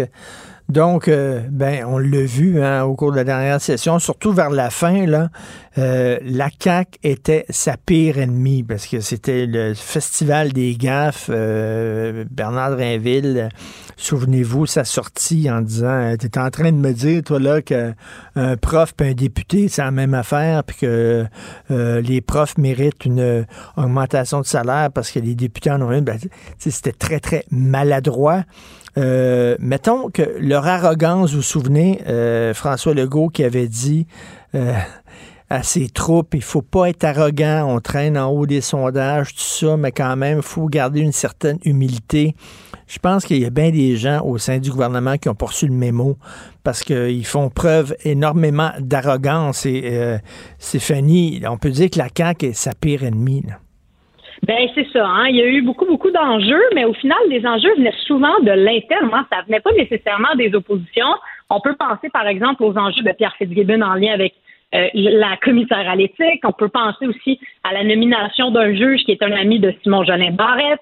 Euh, on peut penser aux déclarations euh, qui ont été assez incendiaires de la part de Bernard Dreville envers les profs. Donc, vraiment, là, on sent que, disons, l'adversité, elle vient bien plus de l'interne au sein du gouvernement que des oppositions.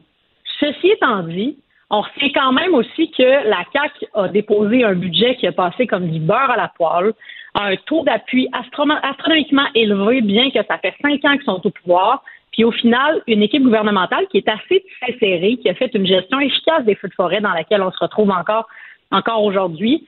Donc, François Legault, je trouve objectivement qu'il s'en sort très bien, malgré un contexte où il y a eu des décisions difficiles, et impopulaire à prendre, malgré qu'il a changé d'avis sur le troisième lien en matière d'immigration. Euh, donc, franchement, là, globalement, pour, pour, leur gestion gouvernementale, malgré une session parlementaire mmh. difficile, je leur donne la note de B+. Et euh, Parti libéral du Québec, qui se cherche. Oh là là là cherche.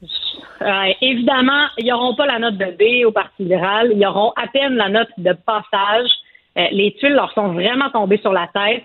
Ah, on, dirait que ça fait une éternité, mais on se rappellera qu'il y a eu une partielle hein, dans les derniers mois. Il y a eu une élection partielle à Montréal dans Saint-Henri-Saint-Anne. Ils ont perdu leur chef, Dominique Anglade, qui a démissionné en décembre dernier. Donc, il y a eu euh, le déclenchement de cette partielle-là. Euh, une, circonscription qui était historiquement toujours libérale, qui a passé aux mains de Québec solidaire. Euh, donc, des moments franchement difficiles là, au niveau du Parti libéral. On n'a aucune idée de ce qu'il nous propose en termes de, de, de, de, cheminement politique, de vision politique. On ne sait pas c'est qui le prochain ou la prochaine chef. Franchement, c'est pas un parti qui donne euh, beaucoup, beaucoup euh, d'espoir ou d'enthousiasme en ce moment. Je dirais que la seule étoile au dossier, parce que si on parle de bulletin, il faut qu'on parle d'étoile au dossier, ce serait Marois Risky en matière d'éducation qui fait une job phénoménale, qui arrive à talonner Bernard Drinville, qui arrive à la questionner, euh, franchement, cette femme-là, pour moi, c'est une parlementaire, c'est une députée redoutable. Euh, et, c'est probablement l'une des seules dans l'opposition officielle qui doit faire euh, fatiguer le gouvernement. donc, pour, pour, pour tout ça, malgré, malgré l'étoile de Marois Risky, je donne la note de C au Parti libéral pour leurs interventions parce que ils ont franchement été absents du débat public. Ils n'ont pas réussi à s'incarner à l'Assemblée nationale. Puis on n'a aucune idée d'où est-ce qu'ils s'en vont. Et euh, malheureusement pour les libéraux, hein, elle ne veut pas euh, devenir chef du Parti libéral, elle veut avoir un deuxième enfant, puis avoir le temps de s'en occuper, puis tout ça, donc euh, parce qu'elle aurait été une chef naturelle. Exact, exact. Mais en même temps, si tu es capable d'avoir un chef ou une chef qui est capable de lui donner de l'espace, de lui donner du temps de glace, pour moi, d'avoir une Marois Risky dans ton équipe, sans nécessairement qu'elle incarne le rôle de chef, c'est vraiment une valeur ajoutée. Euh, et, oui, pour des raisons personnelles, elle fait le choix de ne pas se lancer pour l'instant. Mais qui sait, hein, il y a peut-être aussi euh, l'avenir c'est long, le temps politique c'est long, fait qui sait ce qui se passera dans quelques années. Mais pour l'instant, en effet, là, elle, a plutôt envie d'être en soutien. Puis, euh, puis elle a tout mon respect pour ça d'ailleurs, parce que c'est pas le rôle de, de député de la, député de l'opposition et de jouer le simple rôle en guillemets euh, simple par là, je ne veux pas dire réduire euh, leur tâche, mais le simple rôle parlementaire de député versus chef, euh, ça, ça, prend quand même un certain courage puis, beaucoup d'humilité. Donc, bravo à elle. Et QS? Oui. La session parlementaire a été, a été teintée, comme je te disais, par leur victoire aussi dans Saint-Henri-Saint-Anne, hein, dans Québec solidaire, qui accusait un certain recul dans les sondages, qui en accuse toujours un d'ailleurs. Hein, on sent qu'il y a comme un certain essoufflement. Même, est-ce qu'ils ont plafonné à 15% euh, dans les intentions de vote? Euh, on, se pose la question. Euh, mais bon, au final, ils ont quand même réussi à aller chercher un gain dans cette, dans cette partielle dans Saint-Henri-Saint-Anne. Donc, ça leur a donné un peu d'élan pour la session parlementaire. je, mentionne d'ailleurs qu'ils ont, ils ont réussi à parler d'affaires qui ne parlaient pas nécessairement avant. Je pense notamment à l'économie, à parler de fiscalité, tout ça. J'ai envie de dire enfin. Euh, on les a sentis très, très habiles quand ils parlaient d'environnement, quand ils parlaient de, de créer du, du, logement et tout ça. Donc, des sujets plus traditionnels. Euh, et leur équipe parlementaire, franchement, elle est assez, euh, assez aguerrie. Euh, je les trouve bons à l'Assemblée nationale. Je trouve qu'ils posent des bonnes questions. Ils sont pertinents. Euh, ils ont définitivement joué leur rôle d'opposition. Tant, parfois vraiment mieux que le Parti libéral lui-même, qui est l'opposition officielle. Mais maintenant, on veut voir plus. Euh, Est-ce que la prochaine course, justement, parce qu'on le sait, ils sont en, en, course à la direction de leur parti pour trouver une porte-parole qui va remplacer Manon Massé, j'ai hâte de voir, est-ce qu'on arrivera à trouver quelqu'un qui incarnera l'avenir de ce parti-là avec une vision claire, un nouvel élan? On veut voir ce parti-là, on veut savoir ce que ce parti-là va faire. Est-ce qu'ils veulent rester éternellement dans l'opposition, avoir raison et critiquer, ou ils souhaitent vraiment éventuellement avoir l'ambition de former un gouvernement? Si oui, je pense qu'on arrivera à un point tournant de, de, de l'histoire de Québec solidaire cet automne avec leur congrès. Pour l'instant, ils ne font pas la démonstration qu'ils ont l'équipe pour gouverner en tant que gouvernement, mais, mais bien de jouer leur rôle de chien de garde. On les aime dans ce rôle-là, mais ils devront se poser des sérieuses questions s'ils souhaitent aller de l'avant et euh, former éventuellement le gouvernement. Et il y a beaucoup de gens qui disent que le, le meilleur chef de l'opposition, c'est euh, Paul Saint-Pierre Plamondon. Ouais, Paul Saint-Pierre Plamondon, écoute, à trois députés, le PQ tire son Ben épingle du jeu totalement. de manière magistrale. Euh, ils ont commencé la session parlementaire avec un enjeu qui, euh, on aurait pu penser là, que ça se serait éternisé, puis on- on dirait que ça fait une éternité, mais c'est l'enjeu du serment roi. Euh, et ils ont réussi à imposer leur agenda, à imposer le sujet et à régler cet enjeu-là en très peu de temps euh, et à trois députés. Euh, faut- faut-il le rappeler? Donc, franchement, que, le Parti québécois, bonne session parlementaire. J'ai écouté un peu les crédits budgétaires dans les dernières semaines. J'ai trouvé, par exemple, Joël Arsenault très habile, notamment dans, dans le cadre des, des, des crédits en santé. Pascal Bérubé, évidemment, c'est un parlementaire redoutable. Paul Saint-Pierre réussit à imposer des sujets dans l'actualité. Donc, pour trois députés, franchement, euh, je trouve qu'ils sont très, sont, sont très, très habiles. Euh, je les ai trouvés bons pendant cette session parlementaire-là. Mais le défi, Richard, c'est de garder le rythme pendant trois ans. Parce que trois ans, c'est une éternité. Ça va être très, très long. Donc, à voir si Paul Saint-Pierre et son équipe seront capables de maintenir le rythme dans ce contexte-là. Euh, pour moi, c'est pas gagné d'avance, mais ça serait, ça serait mon, mon souhait pour eux. C'est vraiment d'être capable de garder le rythme et de savoir s'imposer parce que les sondages l'indiquent, le Parti québécois arrive à faire des gains, Mm. des gains au détriment de la CAQ. Euh, ils arrivent euh, premiers dans la région de la capitale nationale. Euh, donc, ça va bien au PQ, mais quand même, il faut se rappeler qu'ils sont que trois. Donc, à voir qu'est-ce qui se passera dans les prochains mois, prochaines années. Mais ça serait mon souhait pour eux, garder, garder le rythme. Et j'ai hâte de t'entendre sur le Parti conservateur du Québec. Est-ce qu'il y a un avenir pour ce parti-là? Écoute, je, ça- je- je réfléchissais tantôt à ma chronique, puis je me disais, c'est vrai, faut bien que je parle d'Éric Duhem puis du oui, conservateur. on l'oublie, hein? Puis honnêtement, ben c'est ça l'affaire, c'est qu'on l'a oublié. Hein? Parce que Éric Duhem, on l'avait dit après l'élection de novembre dernier, son défi, c'est d'exister.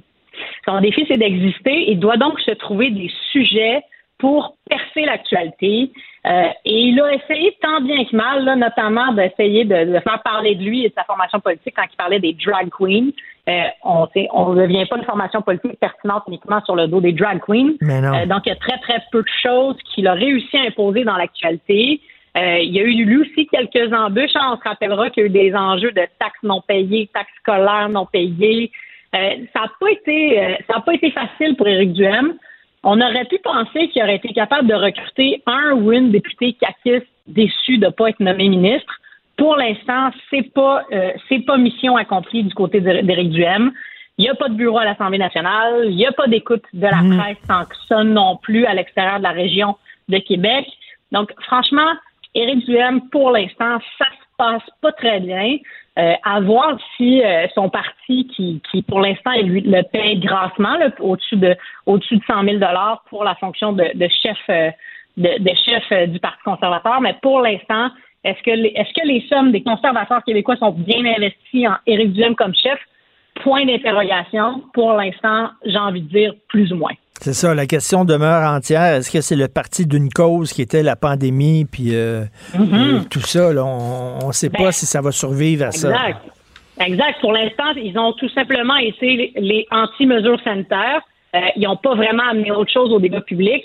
Euh, j'ai hâte de voir s'ils sauront s'illustrer à l'automne. Ils ont tout l'été pour réfléchir à qu'est-ce qu'ils ont envie d'incarner comme, comme groupe euh, à l'extérieur de l'Assemblée. Mais pour l'instant, c'est pas reluisant. Et qu'est-ce que tu vois dans ta boule de cristal euh, comme nouvelle co-porte-parole de Québec solidaire, Christine Labrie, Ruba Gazal ou Émilise Lessard-Terrien? Écoute, pour moi, ça va se jouer entre Ruba Gazal et Émilise Lessard-Terrien. Euh, j'enlève rien à, Christine Labrie, qui est une excellente députée euh, de sa région et une très bonne parlementaire.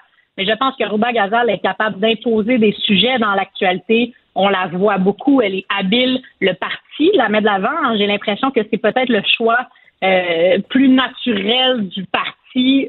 par là, j'entends les employés et l'aile parlementaire. mais n'empêche que, bon, ce choix-là reviendra aux militants et c'est une députée de Montréal. Euh, donc, est-ce que euh, est-ce qu'on va vouloir envoyer le signal qu'on est donc bien Montréal à Québec solidaire alors mm, qu'ils ont perdu pas mal tous leurs sièges hors de Montréal et de Québec? Euh, je pense que ça, ça pourrait être un enjeu qui pourrait jouer contre elle. De l'autre côté, on a Émilise Le Sartérien qui, elle, a le fin. Hein, on le sait, elle c'est une mm-hmm. femme de terrain, c'est une femme d'action, c'est une femme de région qui adresse les enjeux liées au territoire, euh, aux enjeux régionaux. Donc, je pense qu'elle, elle a, elle a ça, euh, elle a ça de son côté.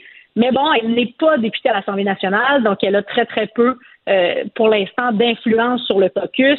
fait que j'ai l'impression que ça va être plus difficile pour elle d'aller recruter des appuis de députés à l'interne qui sont présentement à l'Assemblée. Mais pour moi, pour l'instant, à moins qu'il y ait une comète qui passe et qu'il y ait quelqu'un d'autre de l'extérieur qui souhaite se présenter, mais pour moi, ça va se jouer entre ces deux femmes-là. Euh, et, si j'avais à mettre de l'argent aujourd'hui, hmm, j'avoue que je serais embêtée. J'avoue que je serais embêtée, mais j'ai l'impression que l'enjeu régional va peser très, très lourd euh, mm. et que les, les militants voudront pas uniquement une représentation de Montréal à l'Assemblée nationale. Ben, je pense qu'ils vont essayer de courtiser effectivement les régions. Euh, merci beaucoup, mm-hmm. Stéphanie Touga. Bonne semaine. Stéphanie Touga, directrice des affaires publiques et gouvernementales chez Tact Bye. Martino. Le préféré du règne animal. Bonjour, les petits lapins. Petit lapin, petit lapin. Je te rappellerai que 1,3 milliard, 44 milliards de dollars. C'est beaucoup, beaucoup d'argent. À partir de cet événement-là, il y a eu un point de bascule. Un directeur de la section argent, pas comme les autres. Yves Daou. Donnez, donnez vos données, donnez, donnez-moi. Donnez, donnez vos données, tout le monde à poil. Donnez, donnez vos données, donnez, donnez-moi. Donnez-moi vos données. C'est qui ça qui chante ça, Yves? C'est une chanson de Frédéric Fromet qui a fait à France Inter il y a quatre ans, quand il y a eu la grosse faille de Google puis de Facebook. Euh, tu t'en rappelleras, c'était des millions de données personnelles qui avaient été euh, partagées. Ben oui. Euh, euh, qui avait été rendu disponible, pour lequel ils avaient quand même reconnu euh, des amendes euh, importantes. Mais Richard, aujourd'hui, ce que je veux te parler, c'est que nous, on a une commission d'accès à l'information et la loi 25 a été passée au Québec. Maintenant, toutes les entreprises qui font face à des incidents de confidentialité doivent le rapporter à cette commission-là. Alors là, on vient d'obtenir par le droit de l'accès à l'information le rapport. Sur six mois, là, il y a eu presque un demi-million de Québécois dont ils ont, qui ont été victimes d'incidents de confidentialité.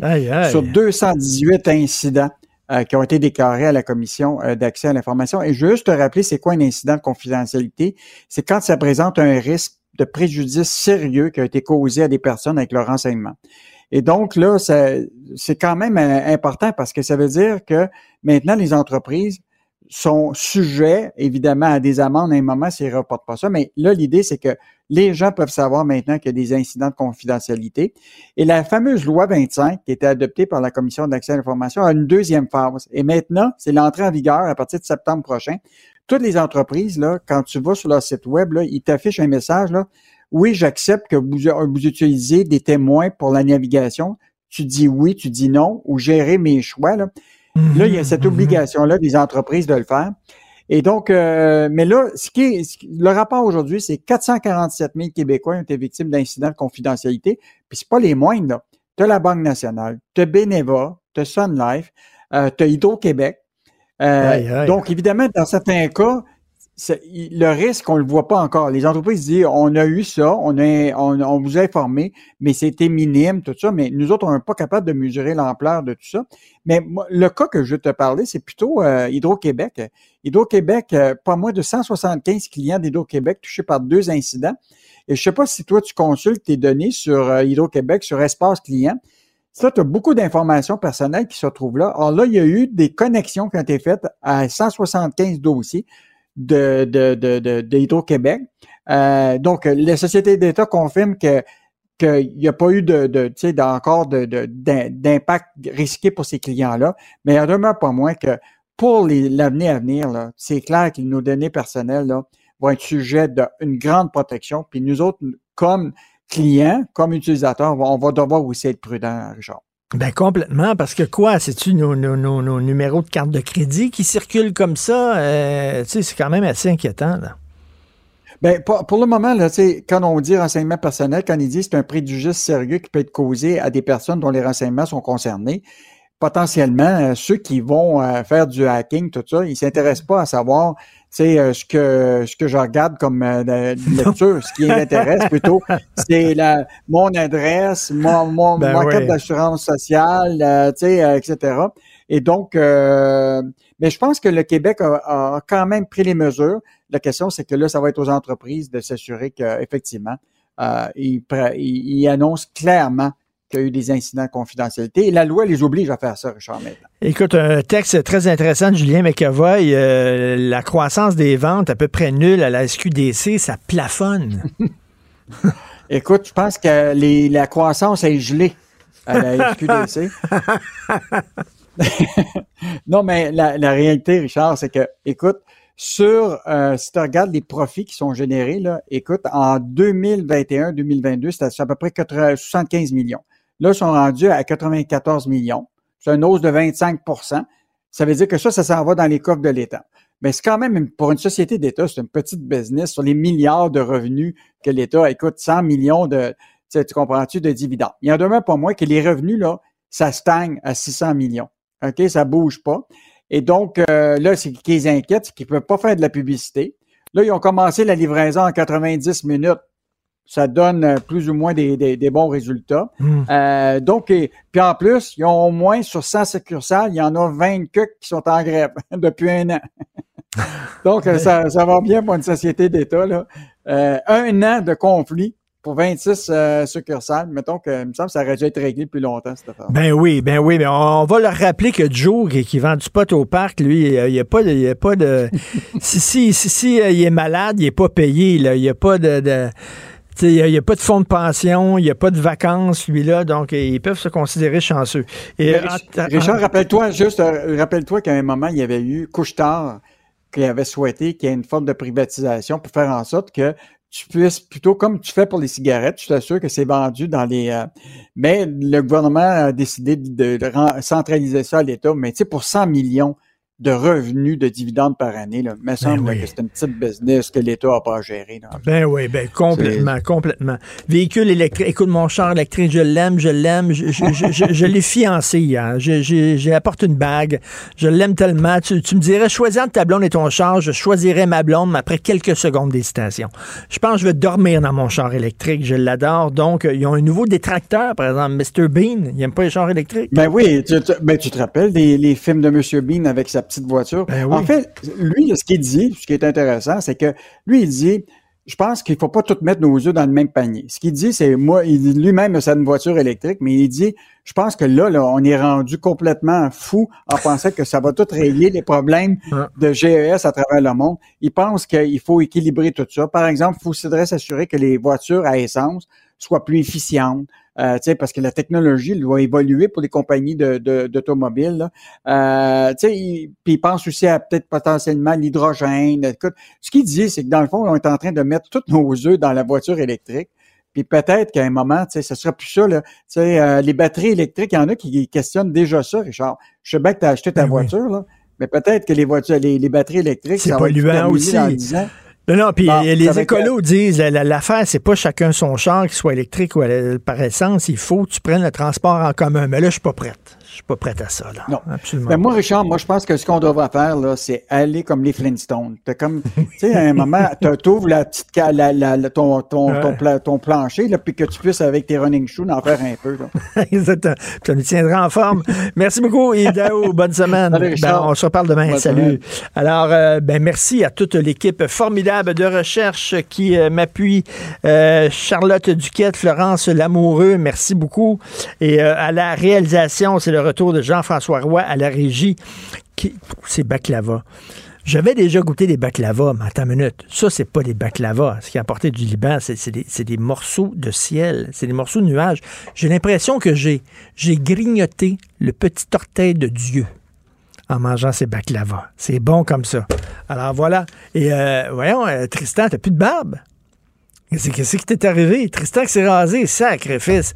Alors, euh, merci beaucoup, Jean-François. C'est Benoît Dutrisac qui prend la relève. On se reparle demain 8h30. Passez une excellente journée. Cube Radio.